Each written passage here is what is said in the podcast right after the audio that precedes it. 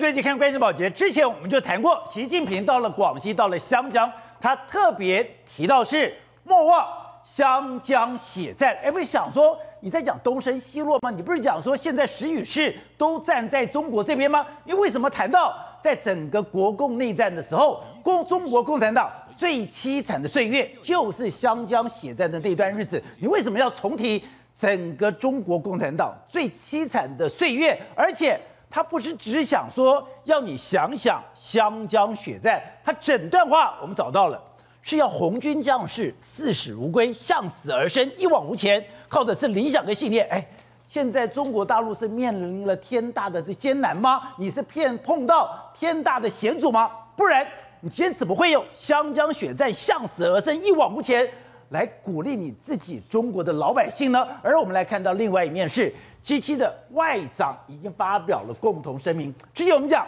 ，G7 其实是对中国你上面一人一把号，各吹各的调，但没有想到他们竟然有共识了。他们的共识竟然讲说，指责北京是一个霸凌者，而且要重视台湾海峡的和平还有稳定，甚至他们也认为台湾应该要加入 WHA 的这样的一个活动里面。这个跟过去完全不同，过去。我们看到了欧洲的世界是不想得罪中国，他们回避台湾的议题，现在竟然把台湾议题搬上台面，让台湾到风尖浪口之上。现在整个东方跟西方真的已经对立了吗？好，我们今天请到了来宾，对大方首席的财经专家黄教授，你好，大家好。好，这是美岛电子报董事长吴子嘉，大家好。好，第三位是时评李正浩，大家好。好，第四位是资深媒体姚惠贞，大家好。好，第五位是资深媒体陈东豪。大家好，好，第六位是财经专家翁伟杰，大家好，好，说前两天我们来讲的时候，你让习近平去了广西，是，然后就讲了一句，想想红军长征，想想湘江血战，哎，当时就不同了，是，湘江血战是国共内战的时候，当时共产党差点被灭亡的那一刻，对，是最艰难的那个时刻，没错，哎，你为什么要中国人去想想，是。整个中国共产党最艰难的时刻？结果，哎，他整段话是讲。你要向死而生，一往无前，也太可怕了吧？为什么讲这句话？因为现在石宇是不站在他这一边。真假的？他今年年初才说石宇是在我这边，可是你看啊，四月二十三号他到这个湘这个湘西去的时候，他就说想想湘江血战，要向死呃向死而生，一往无前。哎，宝姐，中国不是石宇是在你这边，为什么马上就变成是湘江血战的局面呢？而且如此悲壮。对，我们在讲湘江血战是什么？国共内战之后，剿匪的时候呢，他们逃到湘江，当时十万的大军剩下五万，转眼之间就要被歼灭了。是，他们因为从湘江出去的时候，才能够转死为生。现在就是，难道中国现在在这样的局面之下吗？习近平讲这句话，真的彰显是现在中国真的非常非常的艰难。而且，如果你去对比，现在已经不是我们才会强调，已经不是只有美国跟中国来对抗。对，现在美国拜登跟不以前不一样，是我要拉帮结派。是，我觉得最夸张的是。大家都在观察 G7，对，G7 以前是各怀鬼胎，各吹各的号，是，可是没有想到。他们现在对中国的立场对越来越一致了。中国现在面临，特别习近平面临两个局面：第一个，对内经济开始大幅的下滑，这个对他形成非常重大的压力。真的下滑了吗？第二个是什么？国际的这个包围网越来越紧。我们讲 G7 的这个会议，G7 会议里面的来说的话，你说英国、你说美国、加拿大、日本，你抗中是没有问题的。过去有四个欧洲国家，德、英、法。还有这个意大利，特别是意德法跟意大利，他们跟中国关系不错啊，真的。结果这一次他们居然一异口同声的说，哎，指责北京你是霸凌者啊，同时又说他们非常重视台湾的和平跟稳定啊，讲了两次台湾啊。所以呢，他们居然这样讲，而且不是讲讲讲之后呢，讲讲之后，欧盟马上抗中的法案就出去了。抗中法案出来了。对，他们目前有十二十七个国家里面有十八个国家已经要开始的限制中国大陆对外的这个并购能源还有高科技等等产业。所以呢，现在 G 本的会国家，欧洲原本你你要服的这个意大利跟德国已经翻脸之外，我们讲韩国也是一样，印太战略，韩国居然也倒向五月多他就要去美国了。对，他现在。环顾四周，现在没有一个盟友在他的身边，他当然会觉得这是湘江血战的翻版。而且，那他明年就要面临到连任，连任的时候，连任的时候，大家当然会说：“哎，你现在对外关系搞成这样，那对内好好歹你经济数据接接弄出一个好的成绩。”可是你仔细看哦，从二零一二年他上台之后，上任的时候，你看整个中国大陆的经济是开始一直往下滑，这是他们经济的成长率，你看一直都往下滑的这个态势。那另外一个非常重要，你看中国大陆这是什么？进出口，还有消费、政府支出、资本形成、出口，还有进口，你看所有的数据都是在一个全部往下滑的这个状况。所以中国大陆的经济成长的确在从习近平上任一开始的时候，那时候非常蓬勃，也就是。习近平是二零一二年的时候，是他就任的，是从这一年二零一二下去，对，全部下滑。对，当时他刚上任的时候是中国大陆经济最好的时候，可是他一上任之后，全部都在往下走。另外一个，这是中国银行贷款的这个发行量，这个什么意思呢？就是我们人民来借钱嘛，借钱，我你要为什么要借钱？因为经济很好嘛。但是问题是，你看他这个经济这个借钱的数量都一直成长率都一直在往下滑，贷款数额减低。那告诉你什么？告诉你目前的中国所有的数据都不是太好，所以人家才会说，难怪你会。向死而生的这个悲鸣嘛，而且刚刚讲到的，现在中国大陆可怕的是你的火车头产业是一个一个被击倒在地。对，现在昨天讲的华为现在非常惨，是欧洲国家为什么要倒过来？对，伊利系，对，Nokia，对，全部都活过来了。没错，为什么呢？华为跌倒之后，我们就想，哎，好像只有苹果吃饱，其实不止哦。现在吃饱还有谁？还有 Nokia 跟 Ericsson。我们讲，实际上华为现在的这个国际上面的，包包括欧洲已经有德国，包括意大利，包括日本、印度都已经立法阻止。这个这个华为的设备来到这个地方，所以现在大概有一百五十个电信公司的标案了，流向了 Ericsson 跟 Nokia，所以 Ericsson 跟 Nokia 出现了一个局面哦。这个是 Nokia 的这个财报，这是这个它去年的同期跟今年的同期。对，它去年我们那有一个这个框起来数字就是亏损啊，它今年已经转成正利率哦，从去年的亏十一点五亿欧元，现在转成赚二点六三亿欧元，所以你看。完全是不一样的这个状况哦，你看到在现在整个局面差这么多，完全是从亏变成是赢，这个完全是个大翻转。那不只是 Nokia，连 Ericsson 也是大大获全胜。那为什么这个样子？我们就讲，因为现在整个手机端来说的话，整个这个华为的这个手机，还有这个整个基地台，全部都受到很大的压缩。所以现在华为要做什么？华为现在就只有去卖车，卖车。对，在卖车，他现在开价就是三十八点八九万人民币啊。那你看开价，虽然一开始初期的订单接的不错，接了三千张，可是呢？好像这三千张之后呢，有点后继就没了的感觉，所以人家就说：“哎，谁给你的自信啊？你居然敢这样子！”而且他还说：“哎，我们要搭载我们的鸿蒙系统。”所以现在好像有点开高走低的这个状况。那你知道，也就是当时本来想说你要去打压特斯拉，打压特斯拉，你搞了一个新的车子出来，对。就你车子只有第一天对卖了三千辆，后来就没了，有点后继乏力。好，那事实上呢，我们知道，事实上中国现在怎么样？他们在发展这种新的科技里面，显然遇到非常大的阻碍。我们就讲嘛，事实上现在中国要发展什么？电动车嘛，电动车现在全中国各大车厂或者是各大公司都在造车。那这时候呢，哎，上海车展的时候，有一家公司就大家在注意了，谁？这家公司叫做恒大汽车。哎、哦，抱歉，恒大汽车为什么会给注大家注意呢？因为你知道。他去年到去年为止，他都还没做出车来哦，哦，他没做出车来。可是你知道他的市值多少吗？他的市值是两兆台币，没有一台车可以有两兆台币。那你知道，事实上当时的这个中央，这个中国大陆的中央已经点名过、批判过他，说你根本没造出一辆车，这个根本是你这个瞎扯淡，炒炒作太夸张。好，那于是他这一次就说，我有车啊，我展示给你看啊。可你看他展示之后呢，宝杰，要出现什么一一个局面吗？你看这个人就是他，他想要去拍他的这个底盘啊。那一般的车子，因为人家，因为他这台车特别的是什么地方吗？他这台车展示在这边的时候，他旁边居然有九个保安围在这边。九个保安，大家想说，哎、欸，你这个车子是要给大家看的，你干嘛那么多保安？欸、以前车展不是就可以摸一摸、看一看，甚至有个还到里面坐一下吗？啊、他完全不行，他就九个保安都围在外面。那于是就有人好奇说，哎、欸，你这个好像是模型车嘛？啊、模型肯定有没有很多保安在那旁边？九个保安。那有人就说，你这个根本是模型车。我想拍一下。对，他就想说去拍他的底盘，就那样要拍底盘的时候，马上保安就来了，啊，马上呃说，哎、欸，你不能拍这个底盘哦。这个底盘我们现在不能这样子，然后就把他的图片删掉。那他后来幸好他还有还有备份，那就于是就弄出来。这什么？而且这个这个好像没有底盘啊，就是一个平平的这样一个平台。对，人家就说这个好像不是底盘，因为车子你看车子有那种悬旁边那个有悬吊啊，有这种悬吊啊，或者那些刹车系统，还有一个苦胸吧都没有。他就说，哎、欸，这个好像是纯模型，纯模型，直接跟你说这是纯模型，所以底下是空空的。对。你说你不要讲那个轴承了，对，连基本的马达都没有，所以他就说你这个根本就是一个模型车。那现在中国遇到一个很大问题，所以他们现在要重新开始怎么样？又开始对全世界的破坏又开始来了。你知道，因为中国大陆的科技业受到很大的压力的时候，他们受到很大的压力，他们通常会做一招，什么招？向死而生，我就扩产，扩产大家一起死。于是那样要死一起死，要死一起死。于是这时候长江存储了，他就准备。明年大扩产，它要增加它的产能的百分之这个增加一倍到十万片，增加一倍。那那增加一倍之后，所以现在全世界都说明年的这个 NAND 快闪记忆体的这个价格恐怕会下跌。那这个时候倒霉到谁？你知道吗？当然是南韩的，因为南韩的三星跟海力士，他们两家是全世界前两大的这个 NAND 型快闪记忆体，居然倒霉。啊，不止这个倒霉啊，面板也是一样。现在面板景气好，对不对？于是京东方。还有华星光电，还有慧科等等，就说：哎，那我们要大扩产。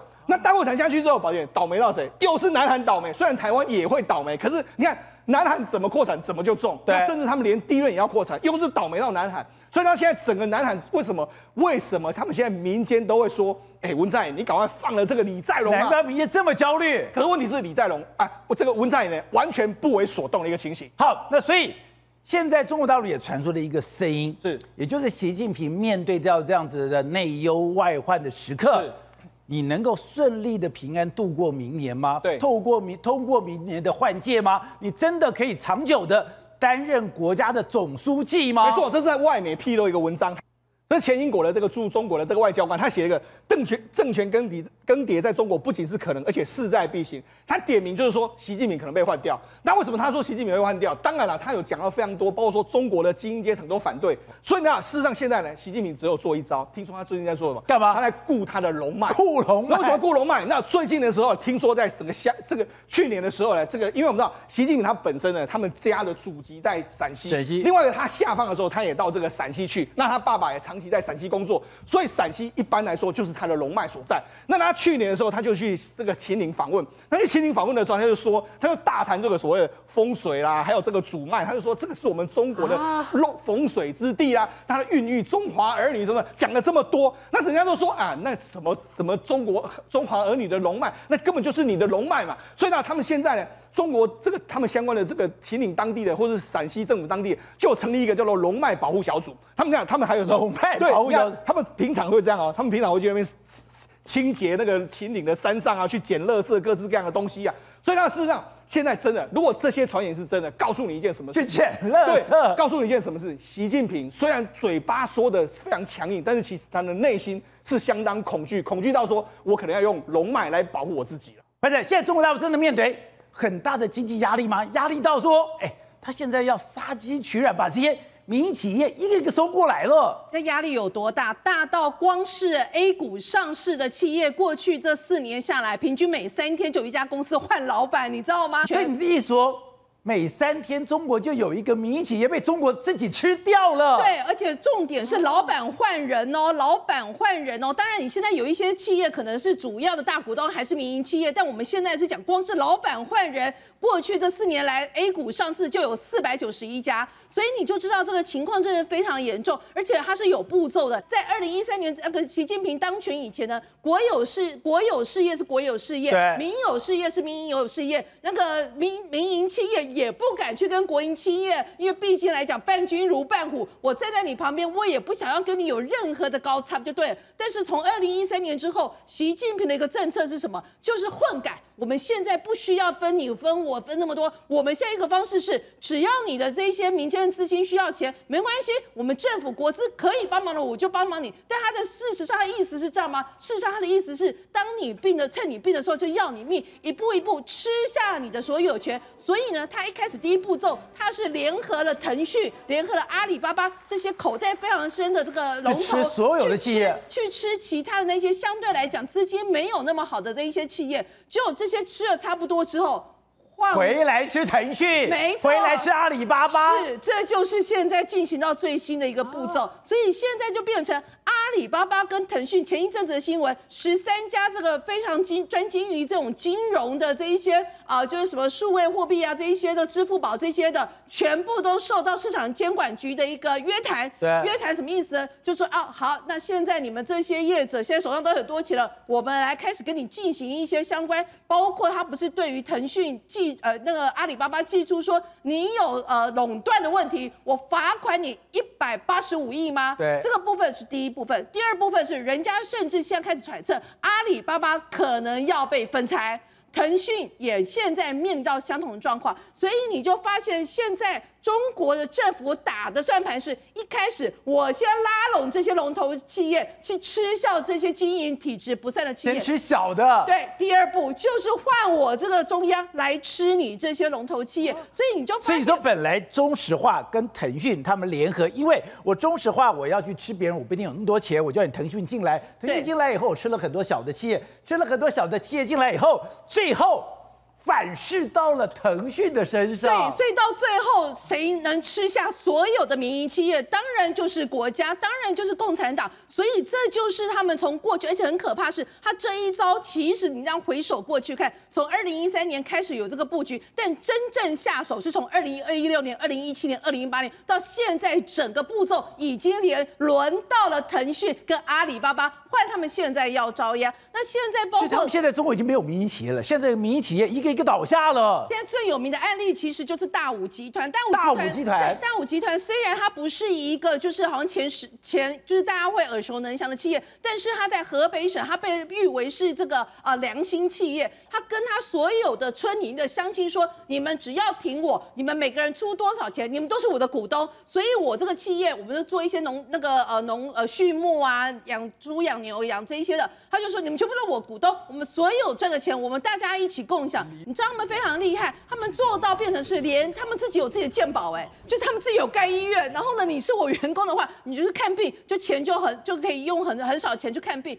但是这个事情后来到去年十一月的时候，竟然被河北他们当地的个政府呢，就用了一个名义说，哦，其实呢，你的一些财务状况，你有涉及呢去那个吸金的这情况，所以安插了一个罪名。结果他们一家全部都被关进大牢，从去年十一月关到现在四个月。完全不见天日，然后就想把他抓起来了，就把他抓起来，然后吃下他的整个公司。最夸张的是，人家我们现在不是第一季 Q1 都有一些相关财报要付要出现吗？四月七号，大武集团那个召开第一季的一个经营汇报的期间呢，他们的法务总监哦杨斌就是公司的人哦，六个人竟然又被当地警方以巡视呃呃就挑衅警方，然后那个滋事为由带走。到目前为止，老板以及一家人全部都不见不见天日四个多月。所以你就发现，所以这家公司就被中国吃掉了，完全吃掉，而且他也是被呃在等可以说是引起最多人的一个共鸣的一个企业，因为他在呃河北省有良心的事业企业家的称号。那除此之外，我们知道其实中国企业像华夏幸福这样子，当然呃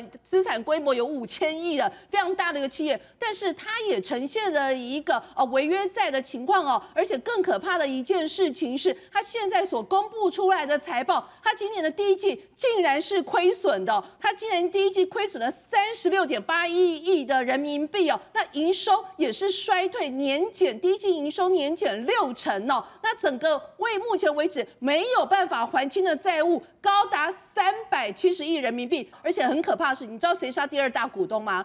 中国平安集团。所以现在会不会因为这一个房地产公司而产生它的亏损之后，它的股东造成银行界金融圈的系统性风险，有可能会变成对中国经济产生更大的冲击？而且现在在中国大陆来讲，他真的逼着这些民营企业。强取豪夺，一个一个变到政府的口袋里面。第二个就是，它就算是政府的公司，对，再是一个大问题了。没有错，我想其实现在目前呢，中国的债券市场面临到一个非常大的一个债务违约的问题。那过去呢，中国利用这个全世界资金宽松的时候，其实一直大举的向外去募集所谓的这个美元债、美元计价的债券，就是跟外国人借钱，把这些债券呢都通通发行给外国人哦。那现在目前呢，中国国内最大一家叫华融哦，那。华融现在目前它的负债规模是来到一点六兆人民币，它是非常非常大的一间公司。一点六兆人民币，没错，而且负债对，而且它旗下呢有一些相关比较大的一些龙头的银行，都跟它有一些业务的往来。而且这业务往来呢，其实都是利用我们过去所熟知的一些金融手法，把这些债务呢跟债券呢，把它包装成一些金融理财商品，然后就开始销售给。中间的银行、中型银行、中型银行再去销售给一般的消费者大众，所以现在目前就是一个层层套的一个状态。那现在整个华融呢，在第一季的财报开始出现了哎公布不出来的一个问题。那现在公布出来，公布完了之后呢，哎其实中央在这边开始出现，哎你这个公司既然已经开始出现债务的黑洞。你我绝对不能让你倒，因为你一倒我完蛋了，我中国整个金融系统是崩溃的。有这么严重吗？因为它的这个债务规模非常的庞大，现在目前哦，在整个呃华融的一个状况来说，它可以堪称是全中国最大的一个坏账银行。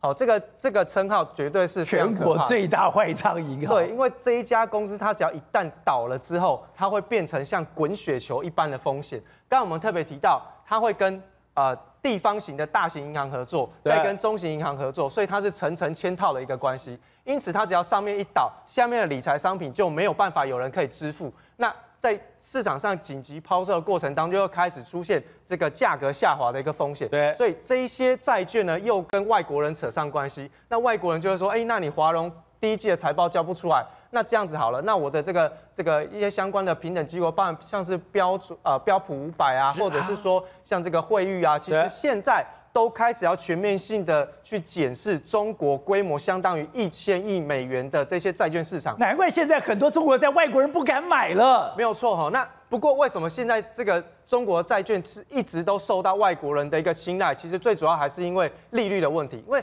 中国它虽然它的违约率是相对比较高，平均来讲，这些中国的呃发债的利率大概违约率是大概百分之五，但是它这些债券给你几趴，给你十趴的利润，这么高？它给十趴的利息。那你说十趴的利息，在现在的一个社会当中，当然觉得，哎，这个应该是债信不好，应该是垃圾垃圾债等级。但是因为它后面有。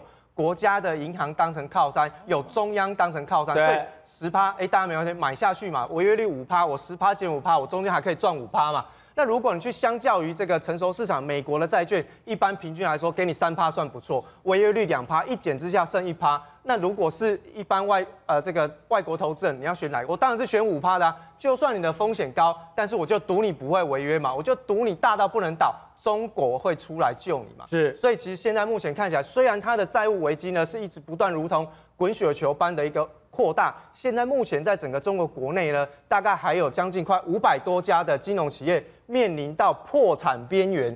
哦，那这个破产五百多家，五百多家哈，那他们全中国的金融机构也不过就四千多家，就已经超过一成左右的这个金融机构要濒临破产，这个还是经过人民银行认定的哦。公家机关有认定说，哎，这五百多家面临到了破产危机。那实际上有很多黑数，我们都不知道民间借贷状况乱七八糟。其实这个还都是更严重的问题。因此，现在为什么中国大陆一定要去介入到华融这间公司的一个债务的状况？他已经开始联合几间这个政府的或者是地方的银行开始。啊，提供他们一些资金的一个保护，然后相对告诉他们说，哎，你不要那么早抽银根，然后那让他们一倒，如果你让华融倒了之后，你自己也倒霉啊，所以大家都都都倒霉的情况下，所以我们就共同承担这个风险，所以就中国中共中央把它扛下来。好，董事长，刚才讲中美的贸易大战一开始是骂阵、叫阵，叫阵完以后开始布局，布局到了现在根本已经短兵相接了。刚刚讲的习近平自己感受到那样的一个威胁，所以。去了讲勿忘湘江血战，要向死而生，一往无前。所以说，习近平这段谈话其实很重要哦。他想想湘江血战，湘江血战是什么东西？我要大家解释解释一下。湘江血战发生在一九三四年的冬天，十一月到十二月份，那个是当时的共军的败部，从江西被剿匪，国军剿匪，然后败部逃往广西，广西的湘江，然后又被国军包围，包围的时候有十万多部队。打完这场战的时候，打了一个多月，只剩下三万人，全部死了，死了，死了，死了七成，死了七成的部队，损失殆尽，非常惨。所以他说湘江血战是流了非常多的血，你知道吗？是非常惨烈的一个战争，国军大胜。国家为了这场湘江血战之后，整个国共产党的路线开始总检讨，后面就有非常有名的遵义会议，遵义会议就确定了谁出来了？毛泽东，毛泽东，王明滚开，对。所以这个湘江血战的含义在哪里？他现在面临到全世界的打压，习近平全世界打他，老美来打他，各地打他，然后中间印度人，这他有十四个濒临的国家，包括俄罗斯在内，虽然是表面友好，也是非常大的压力，尤其整个的生经济的压力非常的大。其实并没有军事上很大压力，我们要这样讲，就是经济上非常困难。所以这个比喻到湘江血战来讲的话，是他现在心境的一个非常痛苦的写照。所以在这时候，它的暗示就是它后面有更大的能量会产生，它会变成比肩毛泽东，这很重要。是那个时候，我们就一直很多人在猜，他会不会再有总书记，会不会直接就再有所谓的中国国家、中国共中共的主席这个位置出现。这时候来讲的话，就面临到他两个问题：一个是世界压力给他，一个内部的压力给他，一个第三个他要突围而出。啊，然后比肩毛泽东，这是非常重要的一个概念。所以你再过来反过来看，拜登对他的打压毫不手软，真的毫不手软。各种打压的情况之下，这是同同一天。不是，我觉得更夸张是，欧洲站在他旁边了。对，那这个时候是等于说拜登整个总战略的奏效。我认为欧洲现在这样，目前是 G7 啊，是。那 G7 下面另外一个部分就是，当然是欧盟执委会同时在开会。就欧盟执委会也做了重大决议，对，停止中欧协议，中欧的投资协议暂缓。对，暂缓理由很简单，因为当时他要制裁好几个中共，制裁好几个欧洲议员嘛。那你要制裁我的议员，我也制裁你，这时候我根本没有办法跟你谈，没办法谈。所以整个事情他表面上暂缓，其实全部的行政程序全部停止了。所以在欧盟执委会有这做个决议，G 七 G seven 又做这个决议，这里面有很多的细节的问题啊，包括产业的问题。尤其在谈到产业的问题的时候，非常非常的严格。严格什么东西？他们发现有很多东西就是中国的产品在外销欧洲的时候，哎，你要注意哦，欧洲是中国最大的一个外销区哦，是，它是很非常重要的一个一个一个经济伙伴。对，它有太多的国家补贴。所以他们现在欧盟执委会规定你不可以外交补贴，不不给你开标，开标不让你参加。哎，就像以前，欧洲是华为的最大国外市场，哎，是他。虽然现在这些东西，他都是用很细节的在封杀你，所有经济上的，包括你的技术的取得，包括欧盟在这谈到的，比如说像药品的问题，对，啊，还有要减少对中国的依赖。中国包括学民药等等等等的，还有很多半导体啦，全部都进入细节化的制裁阶段了。所以这个打压不是普通打压，它在经济上有非常多的进一步的细化的制裁。所以这个时候，我觉得习近平在这时候在比喻到湘江血战，只有过之而无不及。到刚才讲，现在没有想到台湾被认为全世界最危险的地方，而危险里面我有个感觉。中国现在真的已经真实在测试台湾的国防安全。之前讲，你从淘宝上买一个韩国制的橡皮艇，真的就是跑到了我们台中港附近。现在又一样，又一个橡皮艇又跑到了香，跑到了这个金门。大家想，怎么可能那么巧合？事实上，呃，不是只有这样子。在今年更早之前，前几个月，你知道，在福建还有一个人就游泳游到哪里，你知道吗？乌丘哦，就游到了乌丘。所以有人是用军用的橡皮艇，有人是刚刚那种操舟的，有人是用游泳的，就游过去了，然后到乌丘，然后怎怎么被发现的？还好乌丘有一个什么金门分局这边有一个分驻所，分驻所的警警员啊发现了这个人，也就是说你想想看哈，这很奇怪，最早是乌丘，然后你看到有一个人在淘宝买一个这个军用橡皮艇，就跑到台湾了，这里面风向各方面都要配合的好，对，然后呢，这个事情还没打紧。金门又来一个，好，那直接跟大家讲，现在现在在怀疑最大的呢是台中港的这个，哦，为什么呢？因为我们因为看这个人的这个人的状况啊，觉得他有点军人味道，对不对？是。现在证实有一件事情，怎么样？他受过民兵训练，真假的？真的，他受过民兵训练，他受过民兵训练，这个人受过民兵训练。好，可是这样子还不足以解释，就是说到底发生什么事情？两个方，我们有三个角度去看他。第一个是台湾的海防，这个我们前几天谈过了。第二个是谈中国的海防，对。欸中国大陆海岸线很长，我是知道了。可是中国的海防什么时候那么方便？五天之内，两艘象形艇，象形艇就从厦门跑到金门，跑到台中港。对，有这么容易啊？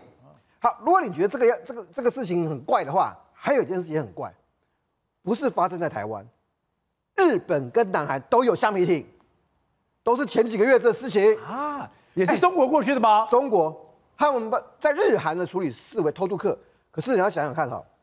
山东半岛跑南韩，你还可以理解那个距离，哎，可是要横越黄海，哎，可是橡皮艇是怎么跑到日，经过日本海，到了日本？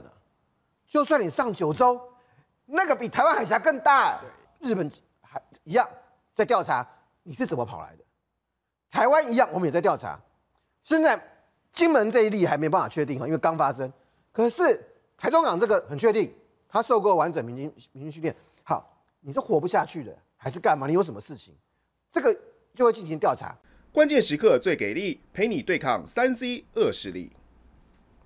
我是金亮小子，我含有山苍子花青素，二战时可是皇家空军的秘密武器哦。它让飞行员执行夜间任务精准无误。还有我的好伙伴玻尿酸、柑橘类黄酮，还有虾红素、叶黄素哦。金亮小子给你全方位守护，永德金盏花萃取叶黄素。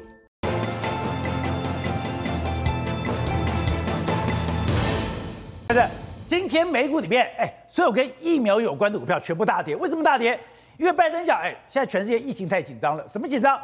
他被印度吓坏了。印度如果疫情没有办法控制，你就发现哦，已经从印度到了尼泊尔，已经到了孟加拉，已经到了东南亚，他已经开始脱亏了。而且印度这个病毒，它是不断在演变当中，你很害怕说你过去的努力全部白费，所以他就讲，现在怎么办呢？我现在要撤销，支持撤销。支持撤销新冠肺炎疫苗的专利保护。对，简单来讲就是把这个原本呃这个疫药厂都有这个疫苗的专利期，现在等于是支持把这个专利期给暂缓起来，哦，等于是变成是没有这个专利的问题。那这样，那你第一说。那台湾也可以做了吗？对，如果说这个真的通过的话，而但是这个通过非常困难，你知道为什么？哦、它设真的吗？我不能说，哎，今天我用莫德纳的这个所谓的成分，我今天用这个 A Z，不，我用这个 BioNTech 的这个成分，我直接台湾拿来做。好，我们就光用那个辉瑞跟 BioNTech 这个来讲好了。你知道它这个药及那个疫苗总共有两百八十种成分，而这两百八十种成分是来自十九个国家。八十六个供应商，所以这个不是你美国一个、啊、一个国家说我被安内者的安内者。是哦。他这个事情一宣布之后，欧盟秒马上表态反对。我反对，为什么欧盟表态反对？欧盟说，这种涉及到专利权跟制裁权这个东西哦，应该是有一个国际的规则下，不是任何一个人或任何一个国家可以片面改变。可是拜登不是一个莽撞之徒啊！你说，如果今天川普可能想到什么做什么，拜登都讲那么仔细的支持撤销新冠肺炎疫苗的专利保护，连。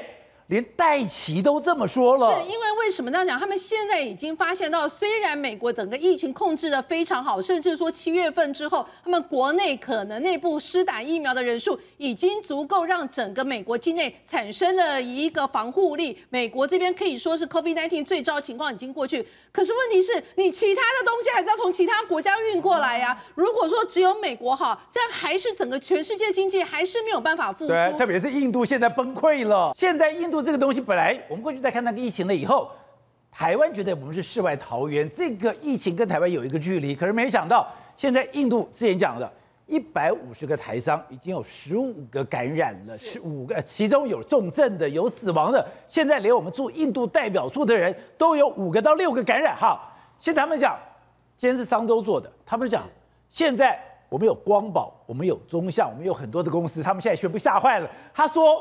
如果公司不让我们回去的话，我们就要跑了。对，其实像这样，光宝跟中橡他们都还是上市柜的公司哦，所以他们原则上，他们还是说赶快把那个可以调回来的那个台干全部都可以调回来，留守在当地的都是那一种没有办法调走的。但是现在有很多可能是银建商，现在商周的那个采访的很多都是国内的银建商在中国去施工，因为有可能是帮盖工厂或干嘛，是这样子的这些银建商。没有变成是没有办法说跑就跑，他们那些台湾派过去的一些监工或者是呃一些重要的一些人员是没有办法说跑就跑，而这些这个在营建公司由台湾派过去这些人就说，如果公司再不让我回台湾的话，我连辞职，我命比较重要，我爱让高爱给酸，他们都吓坏了，完全吓坏了。因为不要讲别的，光台湾在印度的这边的个一个代表处哦，这代表处目前传出来已经有六个人确诊，其中有四个人是印度籍。的雇员，其中另外两个人就是台湾籍的，所以现在其实蛮为蛮可怕的，大家都会认为说，感觉上这个印度的这个变种的那个病毒哦，好像真的传染力特别的强，而且很可怕的一件事情是，你现在看到画面就是什么？是全世界各国，这个是美国海军的他的要送过去的氧气筒跟氧气瓶哦，他们说现在全世全世界的物资都已经陆续送抵达印度，除了俄罗斯，除了美国，连香香港、连那个中国还有新加坡全部送抵达。那你看那个车子上次在代表什么意思？就是他们的记者说，如果全世界的物资都送来了。为什么到目前为止都还只有在机场，完全没有送离开真正需要的人？甚至光是德里，德里就有一家医院的那个一个医护那个医生说，你知道我们过去竟然有十二个小时里面完全没有任何的氧气，然后但是我们的中央的部会的人竟然还告诉我们说，印度没有缺氧气的问题，印度没有缺氧气瓶的问题，但事实上，光我这家医院就有十。十二个人因为没有足够的氧气瓶而死掉，而这十二个里面还有一个甚至是医生，所以他们现在严厉谴责这个整个印度的中央哦，他们认为说各国物资都已经送抵达了，但是中央因为他没有建构起一个 SOP，以及中央可能有一些官僚的一些会议啊，要一些什么的替拖延的整个物资的情况，而每一分每一秒都有更多的印度人死亡。好，是哦，今天。台股涨了一百五十点，现在在我们的疫情这一波疫情算是告一个结束了吗？事实上，我们这一波呢，从高点到低点啊，已经跌了一千多点。那跌到一一千多点之后，大家当然心心心惊胆跳，就是疫情的这个状况。对呀，哎，所以疫情现在对我们的股市没有影响了吧？应该这样讲，你看早上开出来的时候是往上涨，对不对？但是从大概十一点之后就往下杀。当时大家就说，哎。是听说台北市的这个防疫要升级啦，对，那今年的状况怎么样？大家非常担心，所以就听到台北防疫要升级，以为又出大事了，大家就开始杀嘛，杀杀杀杀，哎，之后呢，哎，幸好啊，好像没有那么没有那么的恐怖，哎，然后开始在往回升。那今天是本土增加一例嘛，所以看起来的话，其实疫情对我们影响似乎如果没有在本土没有在增加的话，应该会慢慢淡化。那现在的台北股市是怎样？所以说。疫情的因素慢慢淡化，就我就回到基本面了吗？对，那尤其是现在呢，因为现在上游的原物料，包括说铜，我们昨天讲到的铜啦，包括了钯金啊，那些都在涨。所以你看，中钢今天又创了这个波段的新高，包括说像台塑这些塑化原物料呢也在涨嘛，甚至中国的这个玻璃期货在涨的时候，台湾的台玻也在往上涨，所以还是一个。所以原物料还在涨，还是原物料在涨。可是呢，你知道，事实上今天有一个非常特别，就是因为在往下杀的过程里面来说的话，很多原物料都开始。开始往下跌，你看，都往下跌，往下跌，对不对？但这时候有一些股票出来撑，什么猪股票出来撑？台湾今天的这个，包括说像联发科，哎，联发科就开始往上撑了，包括普瑞 KY，包括联咏，很多 IC 设计股，甚至很多晶圆代工股就开始出来撑盘。所以幸好是往下杀的时候，台湾最有竞争力的股票出来出来撑住，不然的话，万一都大家都往下跌的话，那这个盘势呢，搞不好会跌的比大家想象中都还要更加重。所以说。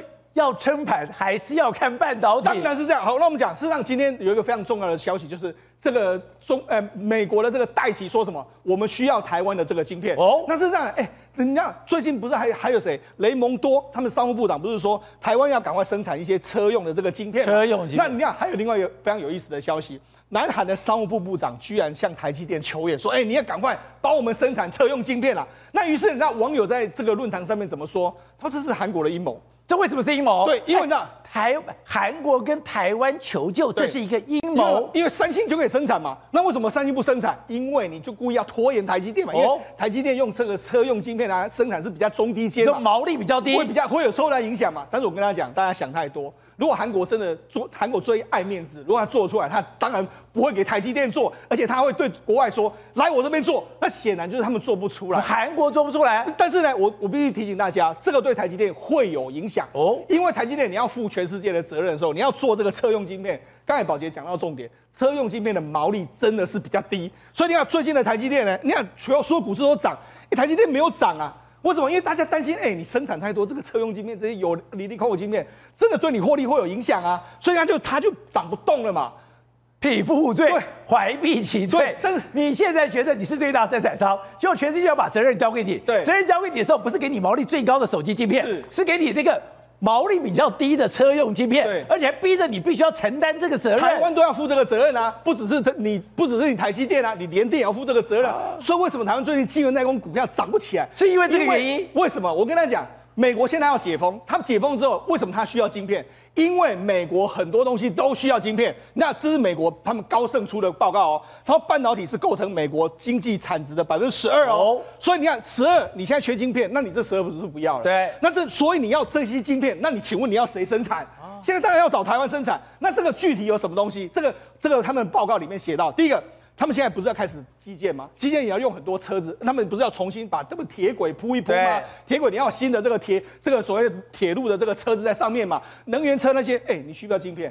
这需要晶片，问题是现在缺啊，连铁路都要晶片了。铁路里面很多电控系统都需要晶片嘛。另外一个，Costco 就说，哎，我们现在很多人呢开始来买电视、电脑，还有其他的产品，问题是现在没有这些货啊。那美国人要 shopping 的时候没有货怎么办？当然会影响他们的经济嘛。所以我们讲到的，拜登现在已经丢了一点九兆，我来刺激经济，哎，这个钱是花在人家口袋里面。对啊。而且现在因为打疫苗的原因已经解封了，我赶到街上买了。而且现在美国人有百分之四十三的人说，哎，下一季我要开始买新衣服了，就代表。美国人我口袋有钱了，我想出去买东西，是，可是面临没东西可买。难道钱都要买衣服吗？当然不是嘛。所以你看，包括说电冰箱，哎，要买电冰箱也没有这个晶片啊。包括说像这个所谓相关的这个洗衣机，现在都有所谓智慧的操控，那这些都需要晶片啊。那你没有这个晶片，生产不出来，那你更不用讲。那美国人有钱的时候，可能很多人会喜欢喝酒，对不对？喝酒他们有这种所谓的这个这个，他举个例子非常有意思，这个叫做鸡尾酒的生产机。怎么样？他说你可以把很多的这个鸡尾酒弄进去之后，它就可以弄出一批一杯鸡尾酒。可是问题是，这个里面也需要晶片。晶片，那没有晶片怎么办呢？另外还有什么？你看，很多人会喝这个红酒，红酒、哦、这很重要。红酒柜里面要恒湿恒温，它要控制嘛。那你要有晶片去控制这些东西嘛？这个都是需要晶片啊。那我就我就讲，占美国的百分之十二的产品都需要 GDP 需要晶片。问题是现在缺晶片。美国现在要解封的时候，没有这十二帕经济，然后要台湾负责，当然要台湾负责啊！什么烂东西？当然要，因为你是全世界最要负责任的，就是你的晶片，晶片你要生产嘛，所以才会造成这样。台湾的很多晶圆代工股票为什么涨不起来？因为现在到了你要负责任的时候的时候，当然对你的股价会造成某种程度的压制作用。我都以为说已经到了五纳米了，到了三奈米了，我可以到毛利最高的地方了。当然是这样，但是问题是现在你要负一些责任。好，那除了这个台积电之外，我们讲还有另外一个护国神山，就是联发科。那如果我们对比哦，这是联发科的股价今年以来的，那这是这个这个高通今年，你可以看高通今年以来说，几乎从这个被压下去了，往下压。为什么？因为它真的出现到缺货的这个状况，它现在可能真的面临到缺。这个产能没办法生产。那目前我们联发科的市值大概是六百亿美金左右，那这个高通是一千六百亿左右，事实上有非常大的差距。但是假以时日，因为今年的台，今年的联发科的市占率是可以继续赢过高通，所以应该是联发科的市占率赢高通。所以为什么这个华尔街，这个美国的这个华尔街日报会说联发科是台湾的第二座护国神山？我觉得这其实是有其中的道理。但是联发科当然有机会往上涨，但是。因为台湾要负一些社会责任，所以晶圆代工的股票可能短时间之内会有一些压力存在。好，伟健，我们台湾真的，哎，我们台湾这么小的地方，我们要承担全世界的责任吗？全世界现在缺晶片，缺车用晶片，现在连欧盟都来跟台湾要了。没有错哈，我想其实台湾最神奇的地方就是可以把一个大家好像看看似不起眼的一个工艺产品呢做到极致。好，不管是我们的代工还是在晶片产业都是如此。好，所以这一次为什么说台积电要去负责到国际社会的一些相关的责任？其实重点就是说，因为全世界只有台积电做的晶片做的最完美嘛。那我们讲到这个高通，其实过去高通就选择跟三星合作，推出了骁龙八八八，就没想到效能不好嘛，是，那当然就被会烫手，对，就被联发科给打趴了，所以就失去了这个中国市场的一个市占，所以回过头来选择对手，呃，选择合作伙伴是非常重要的嘛。那联发科就是跟台积电合作一个非常重要的一个哦、呃、这个指标了。那所以其实就目前看起来，为什么现在目前看起来台北股市的表现其实都不太好？最重要的科技产业里面，我们的全资股里面代工五哥，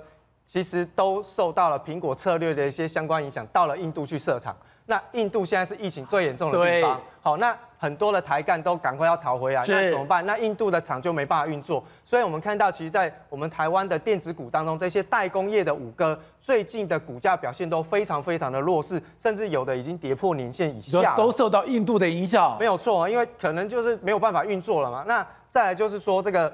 呃，IC 设计的部分，这是中国科技业被制裁，那你如果说跟跟中国有一些合作，这些 IC 设计的晶片厂商，你当然也会受到一些压抑。另外就是最近上冲下洗，没错，上冲下洗的时候，你说可以只注意一个时间，十一点半，为什么？没错，所以这个神秘的十一点半，没错，这个是当冲呃当冲江湖里面的一个传言哦，当冲江湖传言，没错哈，这个。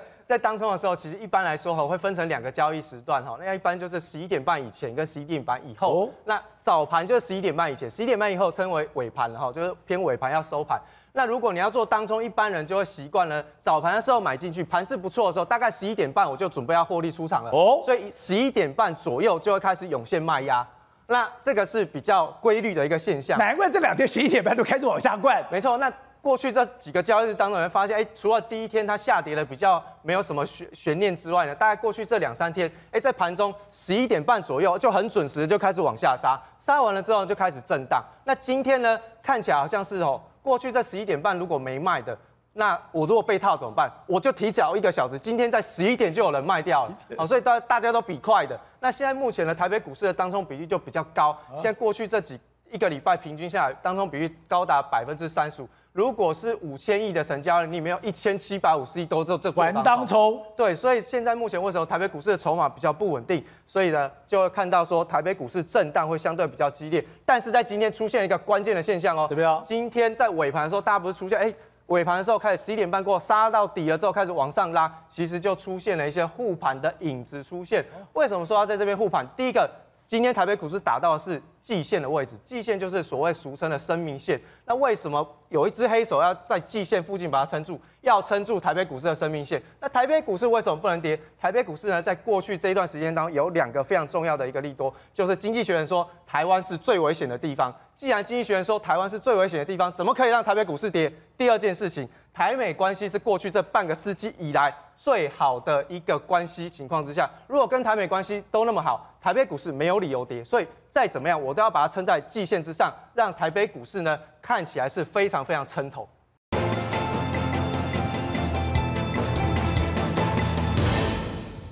这两天比尔盖茨变成了风头人物了，但这个风头人物，我们去查，我先发现，哎，他不再是注意气候暖化，他不但是要中跟中国去做这个微型的核的核核能，而且他居然是全美国最大的农场地主。哎，我先想象，请观众朋友你们想象，如果你有三点六兆的家产，你的房子会买成什么样子？会盖成什么样子？我们现在看到比尔盖茨，因为现在比尔盖茨非常非常多过去私生活都被摊在那个阳光下面。我们现在看到就是比尔盖茨的家里哦，在华盛顿哦，他光是哦装潢，我想装潢费，我们装潢几百万在家里了不起，他装潢花十七点六亿啊。然后 他这个装潢花了十七点六亿，然后呢，整个盖盖多久？盖七年。为什么他要搞那么久？你看他旁边，这不是海哦，这是华盛顿湖旁边。他为了让他的家能够坐落在华盛顿湖旁边，他把旁边的山买下来，然后把山刨掉一半。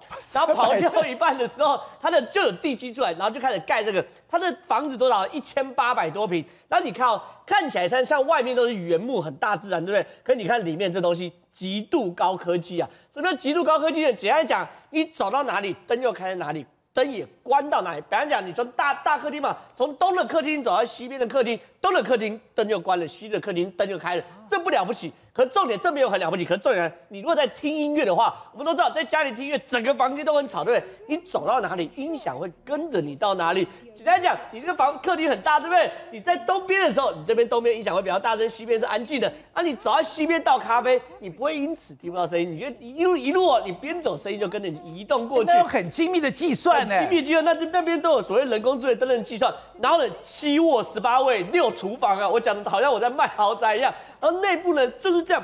非常非常温馨的部分，这种感觉，而且比尔盖茨最得意就是它里面有个那个图书馆啊，五十九平，里面都是他的所有所有的藏书啊。你看哦，这个房子，很多人精明的就会问，那这个房屋税一年要多少钱？房屋税一年不多，三千万台币左右，一百万美金，光缴房屋税就要缴那么多，所以这个东西呢。就是世界第一有钱的人的家里，我们看看就好，看看就好，我们真的看看就好。可是呢，比尔盖茨除了是世界首富的一个身份之外，他现在是全美最大最大的农地地主啊，最大的田桥仔。为什么？因为比尔盖茨最近哦，不断的买地，不断买地，很多人买地，你以为是要他是炒地皮对？买纽约等等，不是，他买地都买在路易斯安那、阿肯色州、伊利诺州，都买农地。他的农地，他一直买，一直买，买到现在买多大？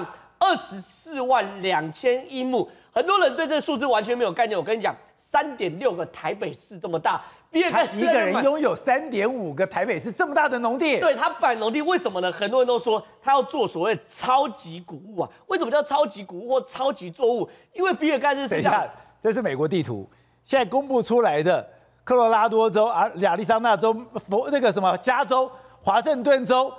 爱达荷州全部都有。他买了十八个州都他的土地，他光买农地就花了三兆三千八百八十亿台币，那么多。那重点来了，他为什么要买这么多？他说他要种超级谷物，为什么要种超级谷？因为他说二零五零年的时候人口会变九十六亿，人口变九十六亿的时候，你的粮食要比现在多一倍才够大家吃。所以你看，比尔盖茨他现在做超级谷，他第一个他推广什么潜水米？什么叫潜水米？水，那这稻米可以在水里面，然后完全哦被水淹不会怎么样。还有什么超级香蕉？超级香蕉呢，里面有丰富的矿物质，颜色很深。这东西呢，像我们看到这电视上，这就是超级香蕉。上面这个深黄色是超级香蕉，下面白色是普通的香蕉，里面有维生素 A 等等的，非常适合一般人吃，甚至还有超级乳牛。所以我只能说啊，当你有钱到一个地步的时候，你的理想已经跟一般人完全不一样了。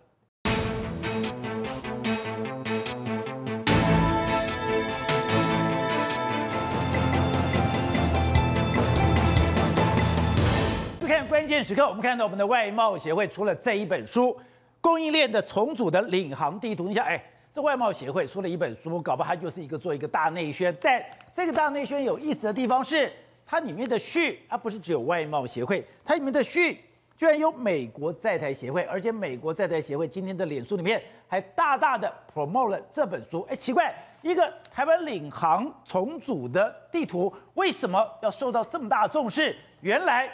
他已经告诉我们未来的世界，也告诉我们未来台商迁移的地图。过去我们台湾、中国、美国，我们的三角链是我们台湾供应零组件到了中国，中国制裁了给了终端市场欧美日。那台湾当然也有给欧美日，但是这个量就少了许多，最多就是台湾接单，中国生产。但未来。分成两大关键，一个是有战略安全的，一个是一般的产业。而如果是战略安全的话，就要完全跳过中国。所以是哦，从这本书里面，大家非常清楚的，美国的战略是把台湾真的绑在绑在一起了。而且过去看到这本书的时候，你会认为说是经济部出的，经济部针对我们厂商出的书嘛？结果没想到这本书叫《供应链重组的领航地图》，里面除了当然是我们外贸协会之外，序里面除了我们外贸协会之外，还有一个是美国的 AIT。美国在台协会也署名，而且他还有英文版的序。另外一个，他们还在这个今天的这个在 AIT 里面来说，还说了这本书。哦，他在说这本书是外贸协会跟美国 AIT 互相合作，特别是美国跟这个外贸协会合作，参访了八百多家的台湾厂商之后，做成了一个地图。八百多家台商。那这个地图呢，讲了什么呢？他讲了过去台湾跟美国产业怎么互相连接。那未来台湾跟美国的产业怎么互相的合作？那未来的供应链怎么互相合作？它把很多产业都说得非常清楚，包括电动车，包括绿能，所有的产业。所以简单的说，这是一本什么？未来台湾跟美国产业怎么互相连接的一本非常重要的一本书。所以那就不是我们单方面的一个宣言，是这是跟美国 AIT。来合作的，对，也难怪丽英姐在台湾爬爬照。对，人家就说，哎、欸，难怪丽英姐过最近一段时间里面，你看她什么地方都去，哎、欸，这个铜锣这个这个利基店的剪彩也去，那美光的剪彩也去，什么地方的剪彩只要能去都去。为什么？因为她同时还做另外一件事，不只要去剪彩，我还要参访所有台湾的公司，甚至宝洁，我们不是讲到吗？我其实就已经跟大家讲，过去一段时间的时候，美国的很多情报人员都已经来台湾收集台湾所有产业的问题。这个就是这本书就告诉你这件事，我们说的事情。都是真的一件事情，我们的底都被摸了。当然，美国要把你摸得非常清楚。为什么要把你摸得非常清楚？我们可以毫不客气的说，美国现在，哎，这几天戴起说嘛，我要你台湾的晶片。为什么？他现在俨然是用一种所谓的“你就是我的一部分”，用这样的方式。所以，我们私底下讲，哎，难道这是美国准备要接管台湾供应链的一种方式吗？而且之前我们讲嘛，现在全世界有蓝色供应链，有个红色供应链，现在居然在我们这个外贸协会里面已经清楚的讲好了，中国。美国、台湾彼此的互相关系。对，好，我们讲，事实上，美国跟这个我们外贸协会打写里面写的这本书里面，你看，过去是这样，台湾、中国还有欧美日这样的供应链，对不对？现在未来呢，它分成两种，它还把你分成两种，一种是一般产业，譬如说鞋子这些东西，哎，还是维持一样，有台湾、有中国，还有欧美日，但是因为台湾在做一个叫做新南向，所以要把新南向加东协，东协把它弄纳纳进去了，所以东协跟中国是未来是两个。一般产业的非常重要的生产链，另外一个就是敏感产业、战略安全产业，就是五 G 那些产业里面，你看台湾，然后欧美日，还有理念相近的这个新兴国家互相的合作，里面是完全没有中国的，那也没有韩国。所以呢，他其实讲的非常清楚嘛，台湾俨然是一个非常重要扮演一个未来的供应链重组里面一个非常重要，就是这就是所谓的供应链重组有两个方向，台湾都是扮演一个非常重要的角色，而且它的战略安全里面居然包括什么？你的医疗防护，包括口罩、防护衣、熔喷布、机能布，对，都变成了战略安全产业。也就是说非常重要，我国家一定要有的这个产业，我就这样做。也难怪说，现在 G7 的外长会议里面，他的公报两次提到台湾。没错，我们看这个供应链里面来说的话，有欧美日嘛，对不对？好，那。欧美日最多的国家是什么？就 G7 嘛。所以为什么 G7 这一次会破天荒的在他们的会议公报里面提到两次台湾？所以你说最重要的就是供应链。两次台湾里面讲到什么？第一个，台湾当然要加入所谓 WHA 或者 WHO 的这个会议，他们希望说台湾能够对 COVID-19 的流行做成一个贡献，所以这是第一次提到台湾。第二次提到台湾是说，我们非常关切台这个东海还有南海的情势，我们也对台湾海峡稳定的重要性要提出一个解和平解决的方案。所以呢，这就是两次提到台湾。那为什么两次提到台湾？我们刚才讲到，美国认为的供应链重组里面，台湾扮演一个非常重要的角色。那我们不要忘记了。欧洲现在也在拉拢台积电，你来这边生产啊。那日本也说，哎，你台积电来我这边生产啊。甚至五月的时候，日本有一个所谓的供应链的这个半导体供应链要这个计划要推出，也是以台跟台湾合作为主体啊。所以为什么他们会非常 care 台湾？因为台湾在未来的特别是战略安全产业里面是扮演一个非常举足轻重的这个地位。也就是过去台湾的重要性是。我们在地缘政治上的一个重要。对，我如果没有了台湾，我就没有第一岛链，没有第一岛链，我就可以让中国自由进出太平洋。但现在，台湾的重要性是，我要对付中国，我要重塑供应链，重塑供应链，台湾就变成关键角色。对，你看，这就是今天的那冒险董事长还有酈英杰他们都出席了这一本书的。发表了这个记者会，你看一本书的发表机会，居然丽英姐会去，你就知道这个他多重视。好，那除了讲这个之外，我们讲到里面几个图，我觉得哎非常有意思哦。它里面有一个章节是讲到了电动车，电动车，对，他他把电动车弄出来之后，你看它有什么？电控啦，然后电机啦，充电桩啦，还有电池，然后哪些厂商在做？你看 EV 系统、充电枪、充电站，然后什么电池啊、材料那电池芯，哎，他把它讲得非常清楚，他写得非常清楚，哎，是。那我刚才很仔细的看了这些相关的公司，我觉得哎，冒险这跟他 AIT 做的资料相当相当完整，其实已经把我们常常讲过电动车，是，也看到很多媒体报道电动车，可是从来没有一个。媒体把电动车讲的连电子元件、冷却系统、检测导电线、电行都有，对，他把它讲的非常清楚。甚至你看材料里面，他还把这个中钢把它列进去，还有台达电等等。所以呢，哎，他真的做了非常详尽的功课。然后，所以呢，他他就他为什么要这本书？为什么要这些东西呢？因为他未来这本书可能会到美国去嘛，他要让美国的业者知道台湾有哪些。厂商在做嘛，那台湾怎么去做嘛？你看，冒险还有盘盘点台美主要的买主，还有供应商的名单，规划什么台美电动车产业合作对接的活动嘛？电动车合作对接，所以他准备要开始安排。你看，你有做出这些资料，你当然就可以请美国的厂商过来嘛。好，那除了这个之外，他还说什么？他还把台湾过去的形势，你看，包括说对美国增加了这个状况，美国出口增加了这个状况，包括台湾跟东协增加了这个状况，对，他为什么要做这张图？东协跟台湾比呢？因为他说。很多人都说台湾对这个中国依赖很深。他说，现在台湾正慢慢的在摆脱对中国的依赖嘛。我们现在跟美国的互动越来越密切，跟中国越来越远。而且这里面就提到是，他这边叫中国自主供应链跟美国脱钩供应链已经形成了一个 G two 的格局。没错，事实上他讲的很非常清楚。你看，他说中美关系这个不衍生地缘政治之后有两个方向，一个是。供应链的去中化，另外一个就是生效的 RCEP，还有这个这个 USMAC 等等，这个这些区域经济会扮演一个承接去中化生产的产能，还有形成区域核心的这个重要的角色。都是去中化，也就是说，去中其实是未来中美之间和这个叫争斗的一个非常重要的核心。那要去中的话，当然就要有台湾这个非常重要的这个角色。好，那美国要去中，要怎么样去绑住那些供应链呢？他说了一个方法，叫做 ESG。什么叫 ESG？ESG 就是永续经营，包括绿能产业等等。他就说，譬如说苹果供应链。苹果现在就要求说，哎、你全部都要用绿电嘛？那绿电的话来说啊，你看台湾业者，包括什么台积电、鸿海合作之外，全部都要配合。那配合了之后呢，我们就会变成是美国供应链的话，美国用它的产业的核心价值，或者用它的产业的这些所谓的理念去绑住这些供应链。那这些供应链你认同我，你就变成是我的供应链的一环。所以也就是用这样来区分一个敌我之间的这个差异。难怪台积电，难怪的合作，他们现在讲，你要跟我合作的厂商，你全部要用绿能。原来。早就跟美国讲好那的讲。美国都讲好，那最后还有一个章节叫未来美国十年产业发展的趋势，他讲的非常多，但是我觉得重点在这个地方。台商如果在美国布局，哦，他讲了样，哎，你要自动化，还有创新力啊，掌握主流趋势，就近服务这个客户，争取州政府的优惠。他他跟你讲，你要怎么争取啊？那产业哎呀，还有区域关税的这个优惠，那几个产业会比较好呢？他给你点点出半导体啦，PPE 就是包括说一些塑化的，还有这个这个衣防护衣这些产业，还有还有电动车。你看他直接给你写的非常清楚，哎，这个报告是做的非常非常详细。告诉你台商，你未来怎么去美国，或者是说美国怎么跟台湾对接，在这这本书里面完全写的非常非常清楚。好，董事长，这边我们讲，丽英姐在台湾到处跑跑照，她每个电子厂商很多的厂商都跑去，说你在干嘛？搞了半天，哎，今天我们的外贸协会做一个我们的产业外移，或者我们要一个导航的地图，居然是由美国来背书，美国来背书已经调查了台湾八百家的厂商，而这些厂商的底都被摸清了，清楚一件事，就像你常常讲的。这个世界分成两边，一个什么红色供应链，一个蓝色供应链，也就是这个战争是一个供应链的战争。还有一个是一个有钱的凯子的老板跟没有钱的的国家的战争，谁是有钱的凯子？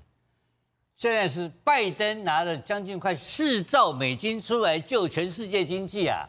你搞清楚啊！那个七七为什么要听他的？欧洲为什么听他的？哦、对哈、哦，有钱的凯子拿钞票出来，有钱就老大。我急着做老大，这个一拿出来，我开始讲说我要绿能，我要绿色供应链，我要 R 一百。你记不记得我们讲过？对，他用绿色价值来区分跟所有的这个跟中共之间的这个价的价值嘛。但你用这个火力发电厂，你用新疆棉做出来的产品，我不要。对不对？我要用我要用这个绿色价值的产品，所以这个已经分出来了，很清楚的两个概念。那台湾来讲的话，当然就是跟着美国走，这个已经毋庸置疑。是，但这一次黄志芳把它非常清楚的做出来一个区隔，他把包括系列都。哎，我觉得不是黄志芳，是丽英姐。不，但丽英姐跟黄志芳之间，就是说美台之间的关系，把这个供应链的建立，他为什么要讲那么清楚？你知道吗？因为这个里面中间还有一些混乱的地方，对，一些灰色地带。现在全世界都知道哦，现在有一个大订单、大买家是美国的拜登总统，对不对？对。那人家中共没有看到吗？有。中共当然也想要去吃这块肉嘛，那怎么办呢？那怎么样去阻挡中共？中共进来呢？那中共如何侵入这一块呢？就利用台湾这个产地，然后在台湾。把这个变装是。用中共的用中国大陆的产品到了台湾洗产地，对，变成 Made in Taiwan，然后搭着台湾的这个招牌，是，然后进军到美国。那美国会接受吗？美国，所以这就是如何防堵的问题啊！哦、为什么要今天讲那么清楚？为什么要去摸底？要搞清楚你跟中国的关系。对，每一家他都给你摸底，摸清清楚楚。因为你要不要忘记，现在全世界最大的电动车工厂在哪里？在中国，在中国嘛。那中国一个工厂，它摆一百个工厂，它一千个产业，它给你 know how，给你技术到台湾设厂，轻轻松松就做起来了。到时候就变成 Made in Taiwan 了。那你搞了半天，不是你这个 DNA 就被混乱了吗？对。所以这个事情很重要。他把这全部做出来一个区隔，而且切干净，切干净，然后就要重新从台湾从零开始建立一个百分之百的 Made in Taiwan，这个是他的核心的思维。而这个核心思维再下一步做，可是有一点是我们的优势，什么优势呢？就是我们的半导体哦，因为在未来二十年的产业里面。你要做一个跟中国做区隔的话，就是你必须要有高度的自动化跟现代化嘛。是，这时候来讲的话，台积电就变成领头羊。难怪你看嘛，现在戴琪也讲，现在美国最需要的就是台湾的晶片。现在日本说我也有一个半导体的策略，希望你台积电过来。欧盟也来了，今天韩国都来了。这就回到我们当年讲的这个很重要的概念，就是晶片就是产品。对，晶片从一个小的晶片变成一拉出来变成什么？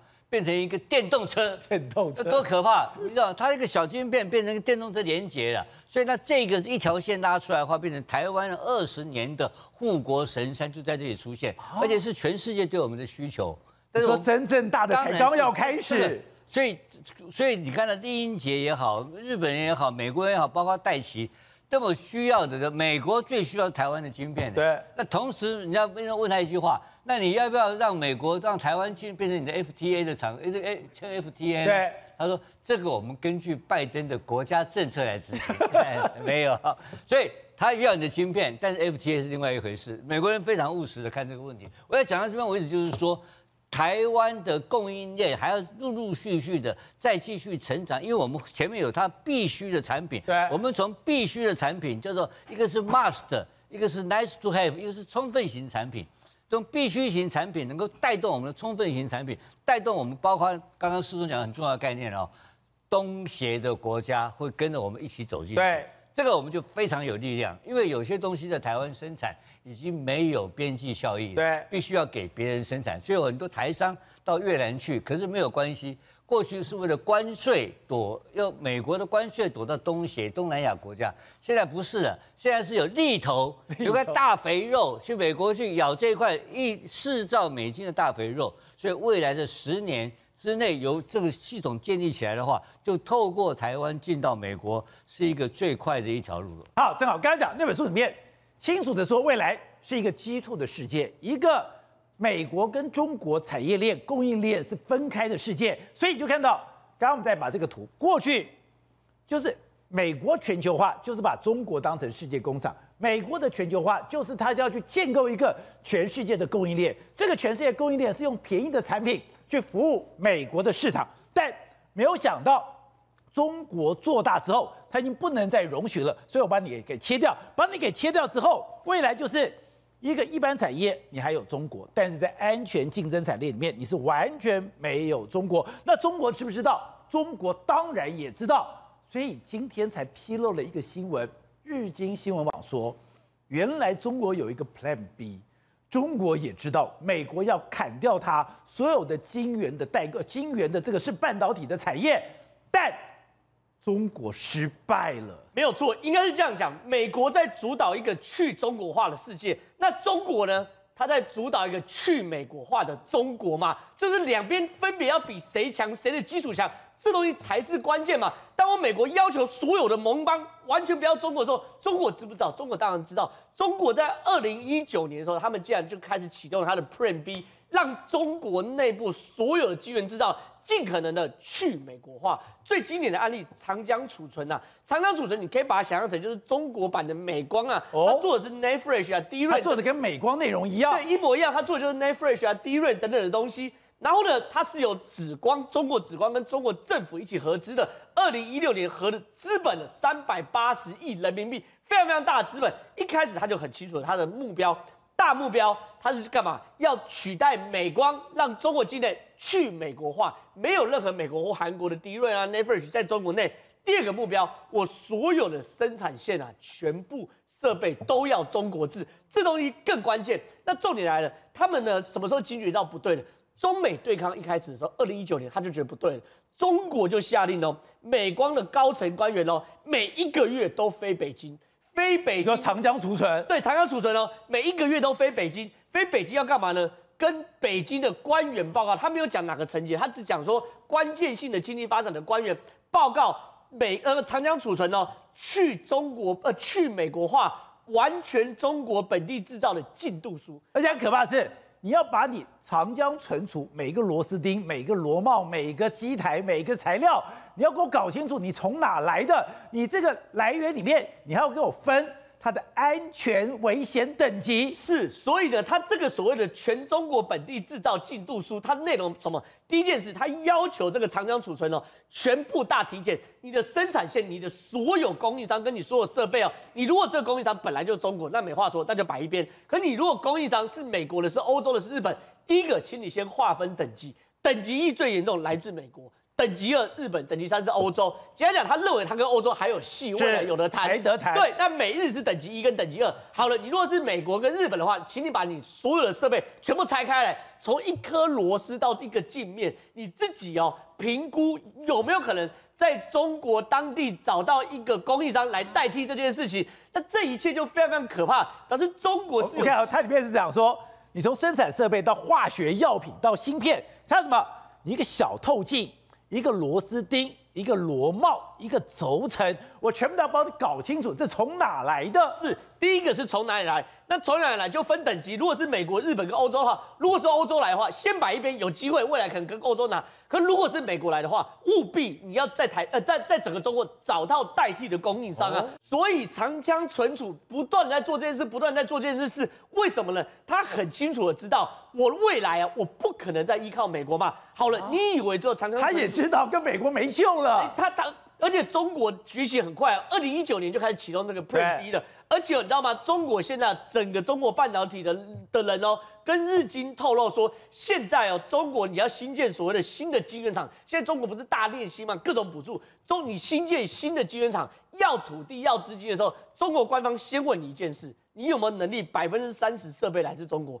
你有能力百分之三十设备来自中国的话，我后面才跟你谈下去，才有所谓的各项租税减免啊等等的。所以呢，你看在这样背景，所以中国也压着华水在搞这件事情，在搞这件事。所以呢，有趣的时候，在中国这样的大练心，然后大中国化的前提之下。中国北方华创还有中微半导体这两个都是中国的设备商，过去它是没有任何营业额。你要想看那时候美中融洽的时候，我谁要买你北方？我有 ASML，我干嘛要你？我有 ASML，我要你北方华创干嘛？可是哦，你看北方华创跟所谓的中微半导体都是做蚀刻设备的，结果呢，二零二零年呢，北方华创大的的业绩成长百分之七十三，然后呢，中伟半导体的业绩成长一点六八，就成长百分之六十。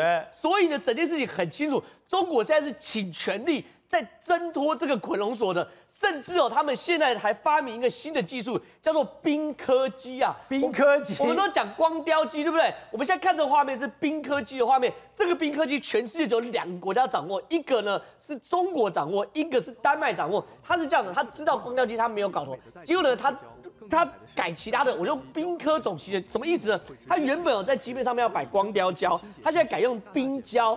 然后另外一种，因为这第一个你改冰胶的话，你就不用受制于日本的光雕胶了。然后它的折射技术也是自己重新研发，所以这个东西哦是在西湖大学的副校长带领一个团队在做这东西。我我我坦白说，我今天看到的时候我是在笑他的。可是呢，我仔细研究，他其实现在做到微米级哦，哦，所以并不是完全不能用的哦。所以中国确实哦。尽全力的要怎么样去美国化？可是呢，那他这样就自主了吗？可坦白说啊，结果不尽如人意啊。哦、我讲嘛，理想是丰满的，但是现实是骨感的。二零二零年中国晶片的自占率哦，这里面哦，到底全中国那么多晶片，哎，有哪些是中国晶片的嘛？只有五点九趴。另外，中国以外的公司是九十四点一趴。有人特别算过，我照这个进度，中国请请全力，二零二五年之后了不起增加到哪里？十九点四趴。这个前提还是拜登没有继续增加管制哦。如果我有增加管制的话，我公开建议拜登一件事情：他的 EDA 软体可以管制。什么叫 EDA 管软体？很简单，我们在讲做晶片设计的时候，之前都讲晶片制造。对。晶片设计的时候，中国现在还 OK，对不对？哦。可是晶片设计的时候，你不可能是在纸跟笔在那边画，对不对？对。其实我们都知道，做建筑有所谓设计软体，我做机器人有设计软体。做 IC 设计也有这个设计软体，它就它就是叫 EDA 软体。现在哦，川普的时代做半套，他要求华为跟海思呢，他不能更新这个 EDA 软体，简单讲，现在都用旧版的。对。可是呢，如果川普下呃，如果拜登下重手的话，直接进 EDA 软体，让中国没有的话，抱歉，你是连。只从 IC 设计就把你扼杀，那你更遑论下面的 IC 制造、晶片制造。所以整件事情来说，确实美国战略目标非常非常清楚，去中国化，而中国战略目标去美国化。可目前看起来，美国的去中国化的非红供应链确实比较可行。而且刚才讲，现在中国我全请全国之力，我去支撑你长江存储，给你什么？你要人有钱，要钱有要钱，当然最高端你没有，但四十八奈米之后，哎，它还好像还不错。这时候它就火了，它破罐破摔，它这个时刻它要大量生产，他们就讲了，在下一年你的 DRAM 的这些大制造，你会大量的等于说供过于求，没有错，他现在是这样子啊，他今年呢、啊，他要把这个整个下半年的月产能呢扩增一倍到十万片晶圆，他扩增一倍供过于求，其实大家都说你搞什么东西，你这样子不抢市场，抢市场，可是中国的厂商不跟你买啊，你扩增一倍变一变十万片晶圆有什么用？可是，如果中国的中央下令你要用中国的 NAND Flash 呢？如果中国中央下令说你要用中国的 DRAM 呢？那这个东西就是所谓的计划经济的核心嘛。我透过中央政策的要求，强迫中国不管我手机、我小米、我 OPPO，我非得要买长江存储的这个所谓的 NAND Flash 跟 DRAM 的时候，那怎么办？硬着头皮买嘛。所以说，确实哦，中国为了要协助这个长江存储，确实煞费苦心。可是哦，如果有一天中国所有产品只能硬着头皮买次等级的中国货的话，里面所有设备都是次等级的中国货，次等级的中国 NAND flash，次等级的中国 DRAM，它出了中国就没有竞争力，所以它真的会变成一个非红供应链跟一个红色供应链，一个非红产品，一个红色产品。那这个时候呢，习近平来说的内循环，可能就真的变百分之百内循环了。所以这个东西我，我我认为中国要想清楚哦，你硬要叫大家去做这件事，结果可能是一起沉船。好，董好，我刚才讲这个世界已经分成两极了，红色供应链跟蓝色供应链。这蓝色跟红色供应链在某些产品是完全没有办法互相交流的。这时候有一个国家非常尴尬，韩国，韩国就想我在这种战略产品上面，我要左右逢源，我要刀切豆腐两面光。可是没有想到，现在最尴尬的可能就是韩国了。好，直接跟大家讲一个故事比较快。其实不管是中国的。对长江储储存储存的准备，或者韩国啊，它其实都是汲取到一个人的教训，叫日本哦。韩国南韩，你当然知道说，它现在它百分之四十的半导体市场是在中国，所以它很尴尬，百分之四十在那里。然后呢，但是呢，它又它又它又它又它南韩的三星是怎么崛起的？其实是靠上一个世纪美国打日本哦。这两个国家都看到日本的教训，他都知道美国有个大战略，就是你在看整个事情，你要先记住个大战略。上一个世纪的美国大赚点什么？联中制俄，联中制日，在军事上，在国际地缘政治上是对付苏这个就那个当时当时的苏联，在经济上是日本。为什么？当时的日本的 GDP 已经逼近美国，当时的第二名是日本，所以美国决定要出手。好，那跟中国跟跟南韩有什么关系？你如果回去看南韩的历史，三星的历史，三星原来是在传统产业。它什么时候变成科技大厂？是因为美国打日本。我们那个时候刚开始有这个所谓的这个低润储这这些东西的时候啊，你在台湾买到的大部分是什么？是日本货，三菱、富士通，呃，你你三呃东芝啊、呃，这个你可以想到的这些这些品牌。那个时候美国的牌牌子，你今天可以记到的记记住的有哪些？没有。那个时候日本的这些产品占全世界产呃市场百分之八十。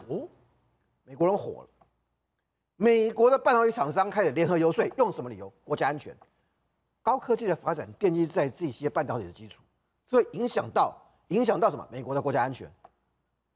美国的当时的政府本来认为说，这自由市这自由贸易市场啊，我怎么可以去干预？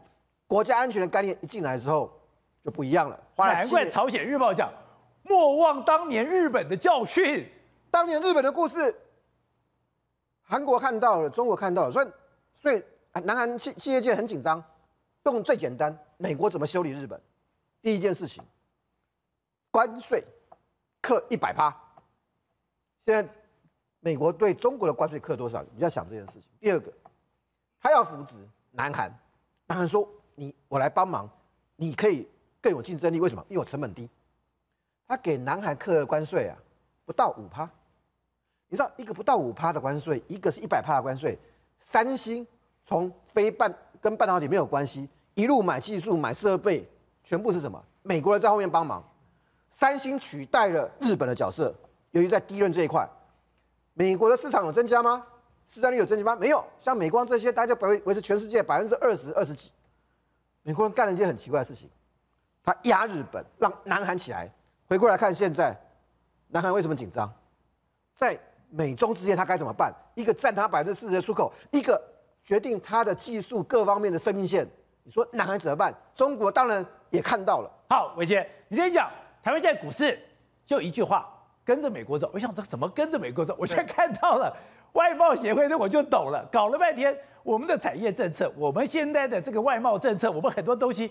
根本就是美国把手伸进来了嘛？对啊，如果你真的去认真看一下这个费城半导体指数的那个线型，从今年以来的表现，跟台北股市电子股的一个表现，就知道其实看起来好像是双胞胎兄弟。是吗？它涨就涨，它跌就跌，它基本上都在同一个时间点，所以你就知道说，其实台湾的电子股跟美国股市的一些半导体的供应链其实是联呃联动是非常非常密切的。那尤其是这一次这个台积电相关的要去积极的哦，受到各地区的一个邀请要去那边设厂。但是呢，我们看到其实在这个过程当中，Intel 其实反而比台积电还积极哦。我们只知道说，哎，台积电在过去不管是面对日本还是面对欧洲的一个邀约的时候，其实他就直接告诉欧洲说，其实我没有什么兴趣，但是我们可以维持良好的互动。日本就直接跟他说，我就设研发中心，我根本连晶圆厂都不盖给你。那另外呢，就是说最近的这个路透社也告也告诉大家说，哎，这个台积电哦，在美国的盖厂要盖到六座，大家吓坏了，第一座都还没盖出来就要盖到六座。六座。那其实相当程度也在告诉大家说，其实。美国的相关的这个媒体，其实在暗示台电说，你要不要来这边多盖一点厂？好，那这个跟一座不够了，我跟你讲，六座才够了。这个就是要给这个美国的这个国家安全去进行这个使用的嘛，因为第一座就是五纳米厂。所以现在我们看到在 Intel 的这个运作上面，其实非常非常的巧妙哦。在过去哦，我们说 Intel 的套路非常非常深，从去年开始就有一个就有一个桥段出现哦。Intel 为什么会宣布说七纳米它要延后推出？当时候的一个啊环境背景。第一个就是这个美国的科技业面临到反垄断，那因为 Intel 之前吃过反垄断的亏，所以我当然啊，我先装龟孙子一下，我把这七纳米做不出来，万一我这七纳米一推出来，马上就打趴台积电，那我不就变垄断地位？所以我先战略性的是这样子吗？先延后推出，好，我避过这个所谓的风头。那再来呢，也刚刚好这个时候凸显出了台积电技术龙头的一个地位，这个就是一个事件。第一个，那第二件事情就是刚好在。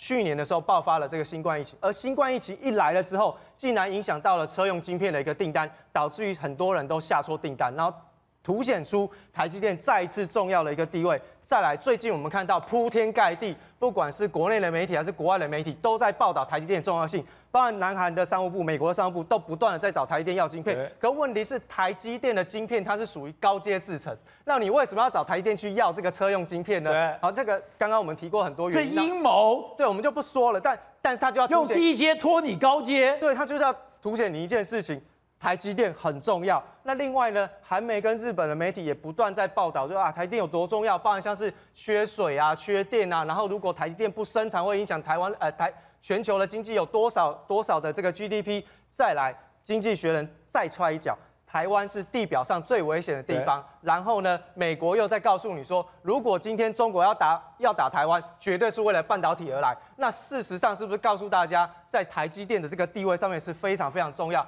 因此，他就合理化了一件事情。什么？Intel 在最近非常的积极巡回世界，告诉大家说，哎，欧洲，哎，我跟你讲哦，我来帮你盖晶圆厂。然后到中东的以色列，告诉你，哎，我也来帮你盖晶圆厂。然后你就会发现说，哎，我在欧洲盖一座不够，我直接帮你盖六到八座。然后在以色列这么小的国家，他也要给你盖个晶圆厂。然后就告诉你说，我要，因为我要分散各位在台积电身上的一个依赖，所以我把 Intel 那个动作是对着台积电来的。没错，所以我把整个半导体的供应链直接打掉重练。简单来说，现在过去的整个半导体的供应链。从欧洲跟美国、美国的这些 IC 晶片的这个 IC 设计厂商下单就下到台积电，然后再从台积电再 ship 到欧美的市场当中，这个供应链好长一段。对。但是呢，我就直接把它打破。哎，以后呢，亚洲市场归亚洲，欧洲市场归欧洲，中东我也有一个可以指引你，美国呢就更多。那广邀世界上除了台积电之外，包含像是三星，其实他们也都邀请他们到美国设厂啊。对。欧洲也在积极的谈，虽然三星目前还没有。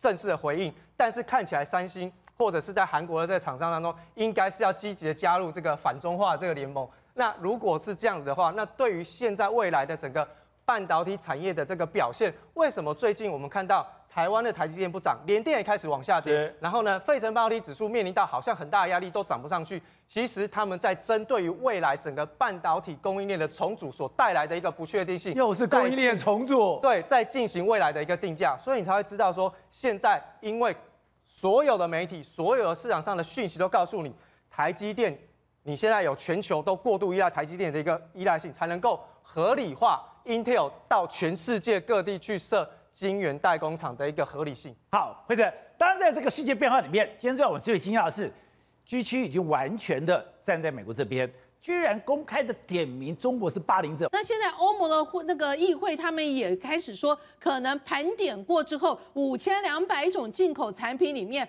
发现呢，其中有一百三十七种，也就是占他们整个欧盟进口商品价值的百分之六呢。这些东西包括能源啊，像原材、原物料、原材料，还有原料药这个部分啊，还有包括了半导体电池啊，还有氢能这些。可能都有过度依赖中国的这个一个问题哦，所以他们打算提出针对这种六项比较敏感性的这些产品呢，要进一步啊提出一个限制的方案，然后要要了解说整个这个全貌。简单讲就是他们未来要可能就是说，如果你这些相关产品有是中国进来，尤其你这个中国进来是有政府补贴的一个情况之下的话，未来可能都要进行相关的检查。对然后现在他们甚至已经提出了一个，他们议会已经开始提出个方案。他说，第一个就是说审查的标准有哪几个？第一个就是说你这些呃企业呢，你主要是经过中呃就是外国政府，他其实没有点名是中国，但我们都很清楚哪一个国家会补贴他的企业去全世界用低价去竞争，就是中国。他说呢，未来只要是一个标案，它的金额是超过二点五亿欧元以上的话。然后呢，他就要你交代清楚，交代什么？交代你是不是有受到你们国家的一个补贴？我跟你讲，最有意思的是意大利。意大利原本是欧洲里面最亲中的国家，对，而且呢，他们亲中到全世界其他的欧欧洲其他的国家都不不让那个华为弄五 G 了，就意大利到去年都还迟迟对这个案子不说话，就没有想到在四月份的时候，他就说政府包括国防部、招那个经呃经济部都同意他们政府通过一个就是黄金否决条那个那个权利，什么意思呢？就直接在会议上。否决了让华为参与意大利的五 G 的这个建设相关的案子，那他们也等于是正式硬起来取消了华为这个市场。这其实这件事情对于华为冲击很大，因为在整个欧洲的那个五 G 市场里面，意大利是华为最大的一个市场。现在取消了，华为面临到一个另外一个困境。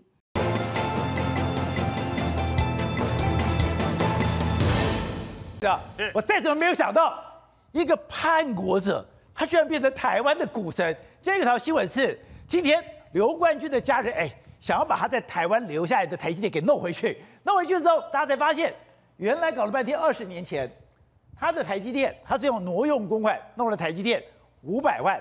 二十年前的五百万，现在已经值一点三亿了。对，没错。哎，我当年五百万，我就变一点三亿了。你没有像刘冠军那样是台湾股神，你知道吗？为什么？二十年而已啊！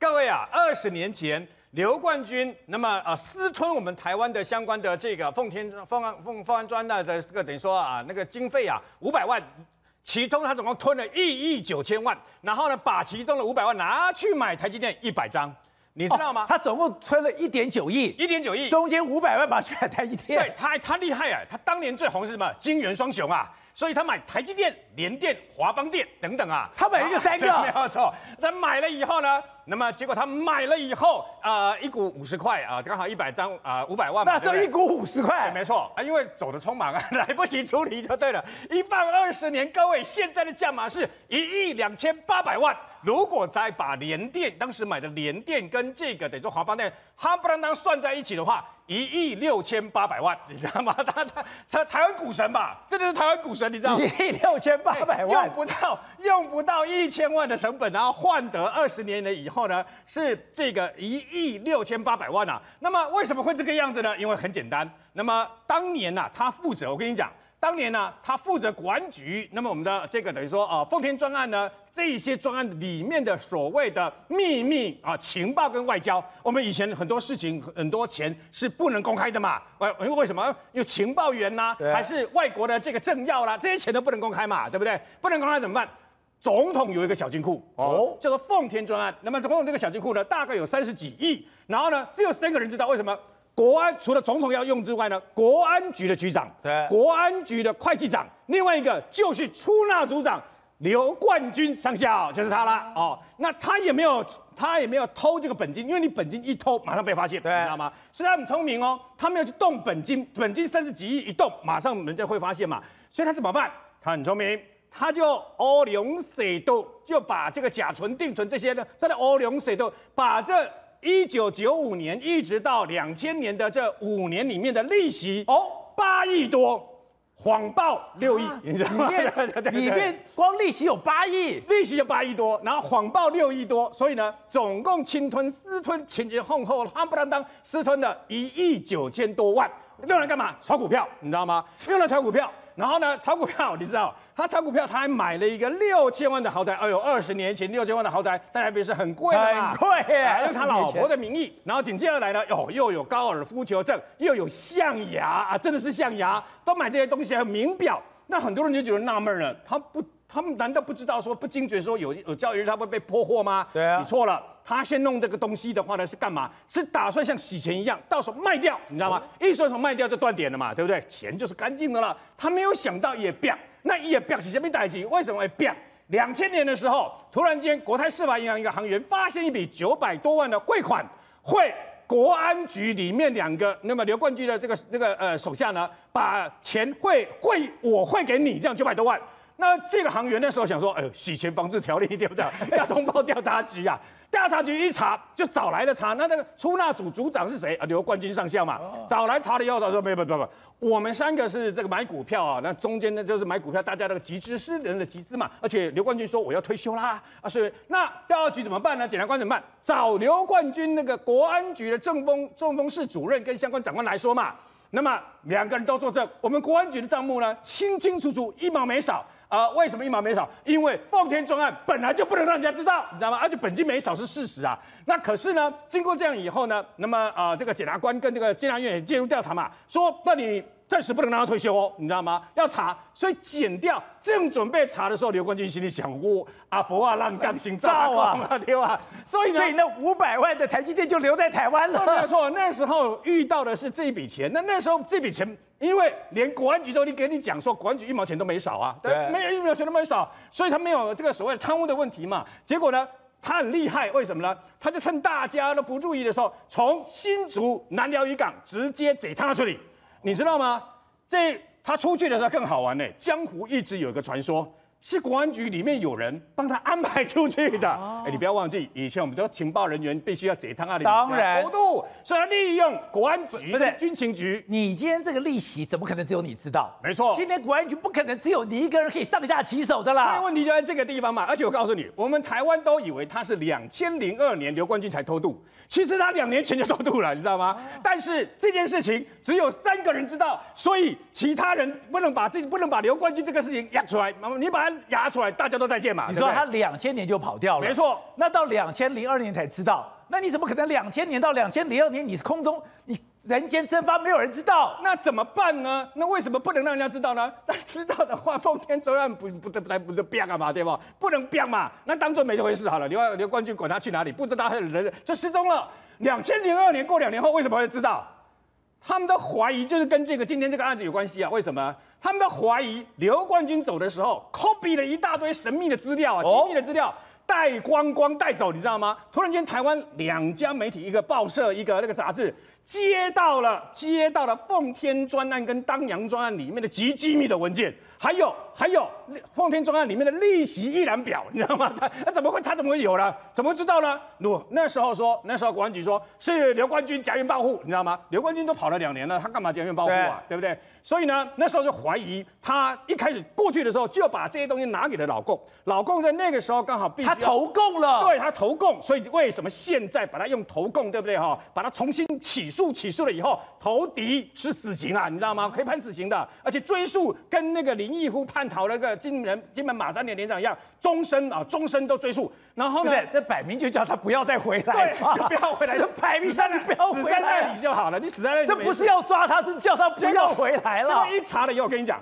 因为对方很坏，为什么？他寄给了台湾两家媒体之外，他还寄给中国国民党的两个立法委员，所以这个这事情没有办法盖嘛。那个时候你还记不记得？那时候啊，我们的这个高检署呢，还指挥检调单位呢去搜索当时媒体嘛，对，一周扣。可是问题是，他是国安局上校啊，你记不记得宝洁？两千年开始。我们的港澳组跟广西组的军情局的很多的那个呃地下这个工作人员、啊、被抄了，相机被抄，你知道吗？哎，奇怪，相机被抄，那这个资料是哪来的？甚至于有整个站整个被抄，警那个枪战的结果，连组长都都殉职了。那他们就怀疑是刘刘冠军干的，说还发生在香港有枪战，然后他自己本身因为被被通，他们的财产都被因为来不及处理，我想真的就来不及处理嘛，所以匆匆去啊，带着这些这些珍贵的宝贵的资料过去嘛。然后呢，出去了以后，因为他是侵吞公有财物，所以呢，他的追诉法律属下通缉到二零二五年呐、那当时呢，因为刘冠军买了一些股票干嘛？所以他家人听说这一次啊、有这么有此一说，是透过法界人士打听一下的，打听一下啦。再打听一下，说被查扣，他们家被查扣的，被被暂时扣下来，已经二十年了。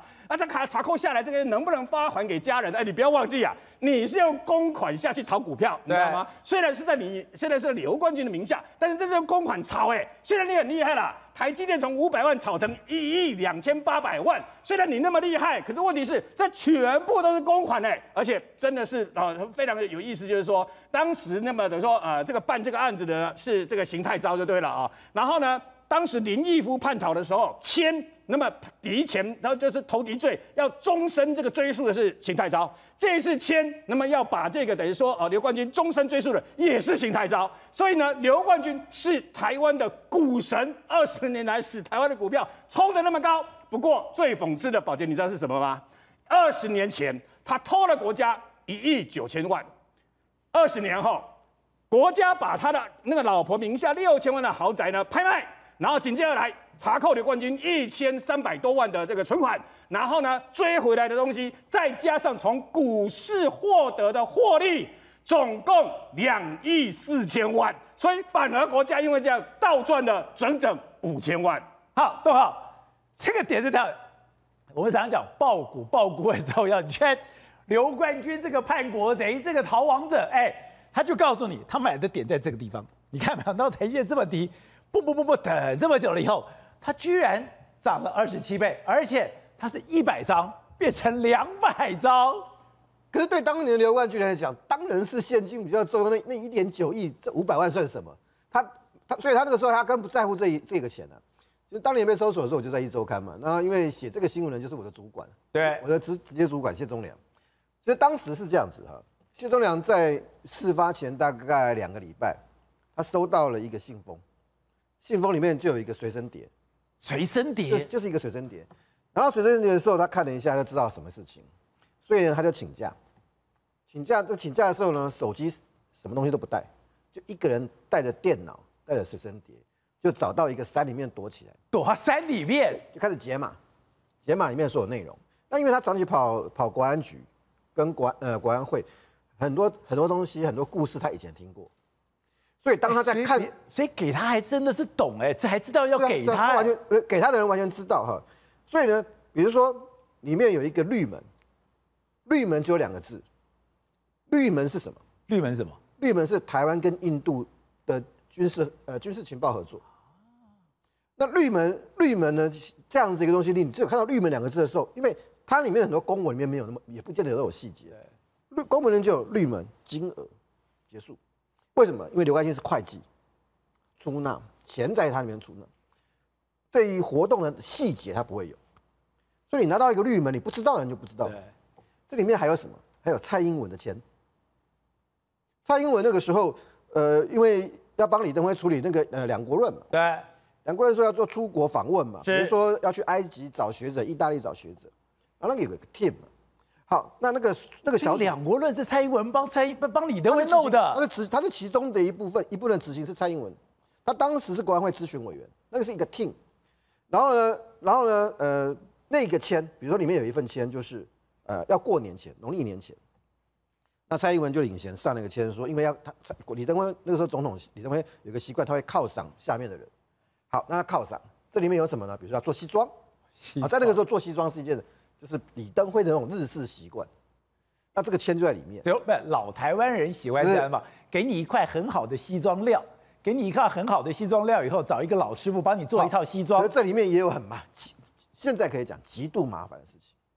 那个时候，那个时候明德小组、明德专案也在里面。哦，明德小组，奉天下面有很多英中文那个明德小组，奉天专案里面有很多不同的小组，明德里面台湾有对美国跟日本的某些呃文官有一些呃资助行为，你说那些都到中国大陆去了，都被刘凯军带走了。其实反正反正在台湾都曝光了，那个影响有多大？有一位日本的军官，如果当年没有被泄密的话，哦，他有可能成为日本防卫厅文官里面或者呃这个军事军官里面最重要的一个人，因为这件事情他提前退，提前退伍，所以你可以知道那个影响有多大。大的这样子的随身碟，刚才瑞德有讲到，大概有四到五个，呃。立法委员接到的人，后来是在亲民党，是怎样？后来是在亲民党啊，后来在亲民党。那林出生林口，他的办公室也收到一个。那很多人拿到的第一时间呢，因为事关机密不敢动，所以呢，那些我们找个谢忠良他就就冲了，一冲了之后，很快就被搜索。搜索当天呢，呃，整个办公室被掀掉就不要讲，比如说厕所。厕所的天花板，包括他住家的天那个厕所的天花板，全部都被掀开来。所以那个那个掀哈，就是所有东西，你如果你你你的书架，你的上面有你你有书架，所有的书架一定全部被移开来。他甚至在怀疑说，你的书架背后会不会有会有暗藏的那种小洞之类的？有没有有没有这个这个？所以你们一周刊当时是被翻天覆地，整个撤，包括谢忠良的家里都是这样被抽被被收掉的。所以可是所有的事情都非常有趣。你。你你要来搜索，因为那个搜索是这样，国国安局的人是没有，不是司法警察，他没有所有权，所以那个安排的是高检署的检察官带着这个司法警警察，然后由国安局的人在压阵，所以三三方面同时在一个现场，然后因为要搜索十几个地方，每一个地方都有分组工作，可是搜索还没搜索之前我们就知道的啦，还没搜索之前我们就知道了，那当然为什么会知道就不能讲。那所有的事情有没有伤害？当然有伤害，可是伤害其实是在刘冠军出去之后就已经造成。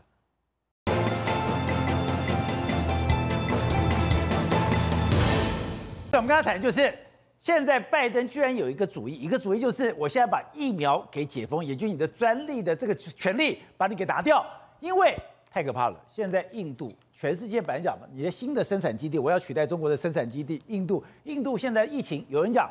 一天，全世界死亡人数里面百分之四十六是印度人，而且这个印度它现在还没有控制。你不但印度没有控制，你已经周边国家都着火了。是，现在他们甚至有人在预估说，从四月十二号到八月一号，总共印度可能会因为得到 COVID-19 而离开的人大概有三十二点九万人。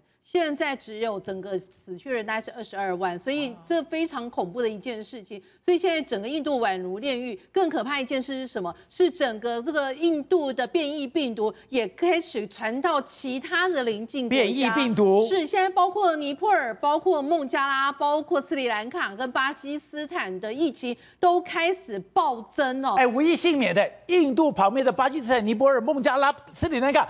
东南西北全部都爆了。是这些国家目前每一天的新增确诊案例都是史上新高。以那个尼泊尔来看哦，现在五日五月五号的新增案例来到八千六百零五案例，死亡人数来到五十八人，累计目前为止确诊案例已经来到三十五万例，死亡人数来到三千四百一十七人哦。你现在看到的画面，你会以为是印度，但事实上它是尼泊尔，就是现在尼泊尔的街头也出现这样子，大家开。开始抓，就是看到可以空地就开始呃焚烧那个呃遗体哦，所以人家看的是让人家鼻酸。那另外一个同样也是现在疫情大爆发的是孟加拉。现在孟加拉很可怕的一件事情是，他们公墓已经开始积极在挖掘一个一个的一个的坟墓哦，就是要把这个遗体一一哦放到土葬的方式，因为他们说现在可以说是你只要确诊了新冠病毒，你送到医院，你。送这个就是他们现在挖，而且一个一个一个非常多哦。他们说呢，你现在就算送到了医院，医院里面也完全没有病房了，完全没有病床。他一下新增这么多。对，一下新增这么多，所以等可以说是，只要你一旦确诊，你等着就是开始要准备后续的一些处理大体的过程。所以人家就说，现在孟加拉情况也非常的恐怖。另外一个就是斯里兰卡，斯里兰卡其实之前都把疫情控制的很好，那他们现在眼见邻近的国家都呈现一个大爆发状况，他们现在都开始抓人哦，包括聚会严禁聚会，然后在室内不可以有一些太多人聚集。然后也禁止那一种公共的呃论坛的举办，甚至呢也禁止对一些偏乡的人，或是就是禁止地地区跨地区的一个交流，因为他们认为哦，只有这样类似封城的举动，才能有效的控制这个疫情哦。那所以现在斯里兰卡五月五日它新增病例也突破一千例，来到一千七百四十二例哦，这都是呃从 COVID-19 呃以以来的新高。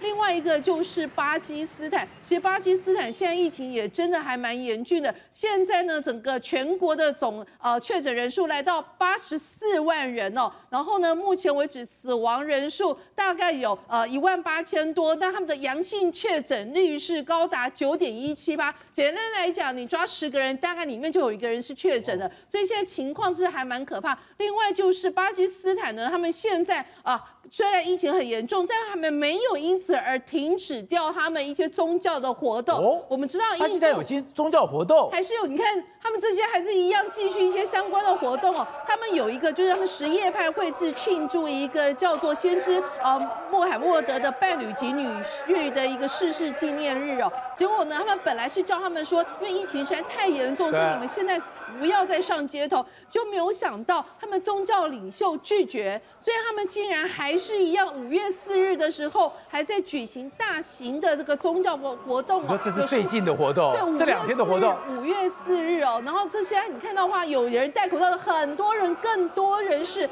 完全没有戴口罩的，所以大家都心里想说，为什么印度这一次的疫情会大爆发？就是因为之前的大胡节他们的宗教庆典一样举行，现在没有想到巴基斯坦没有汲取这个教训，还是一样如期举行，所以后面的疫情发展的。让人家觉得哦，非常的危机哦。另外就是有关于印度这个情况，印度这个情况真的是每天的不断的国际媒体在报道哦。你现在看到画面是，你看为什么那个人在车上，就是他会在医院里面已经完全没有病房了，进不去医院，完全进不去医院，所以他就干脆把车子开到医院，然后那个病人就在车上，然后就这样子就等着。但你能等多久呢？所以他们现在甚至有那个二十七岁的印度的医师哦，他出来。说我从小六岁我就想要当医师，但我从来没有想过要扮演着上帝的角色。他说我现在每天面临的情况是我只剩下一张病床，那我要把这病床是留给老人还是留给年轻人？到最后他只能，你看到这些画面，对，都是病人，对，这些病人完全，你看他们是在医院外面在树下等着病床，然后接受一些治疗的人，所以他们就说现在的情况真的是让人家觉得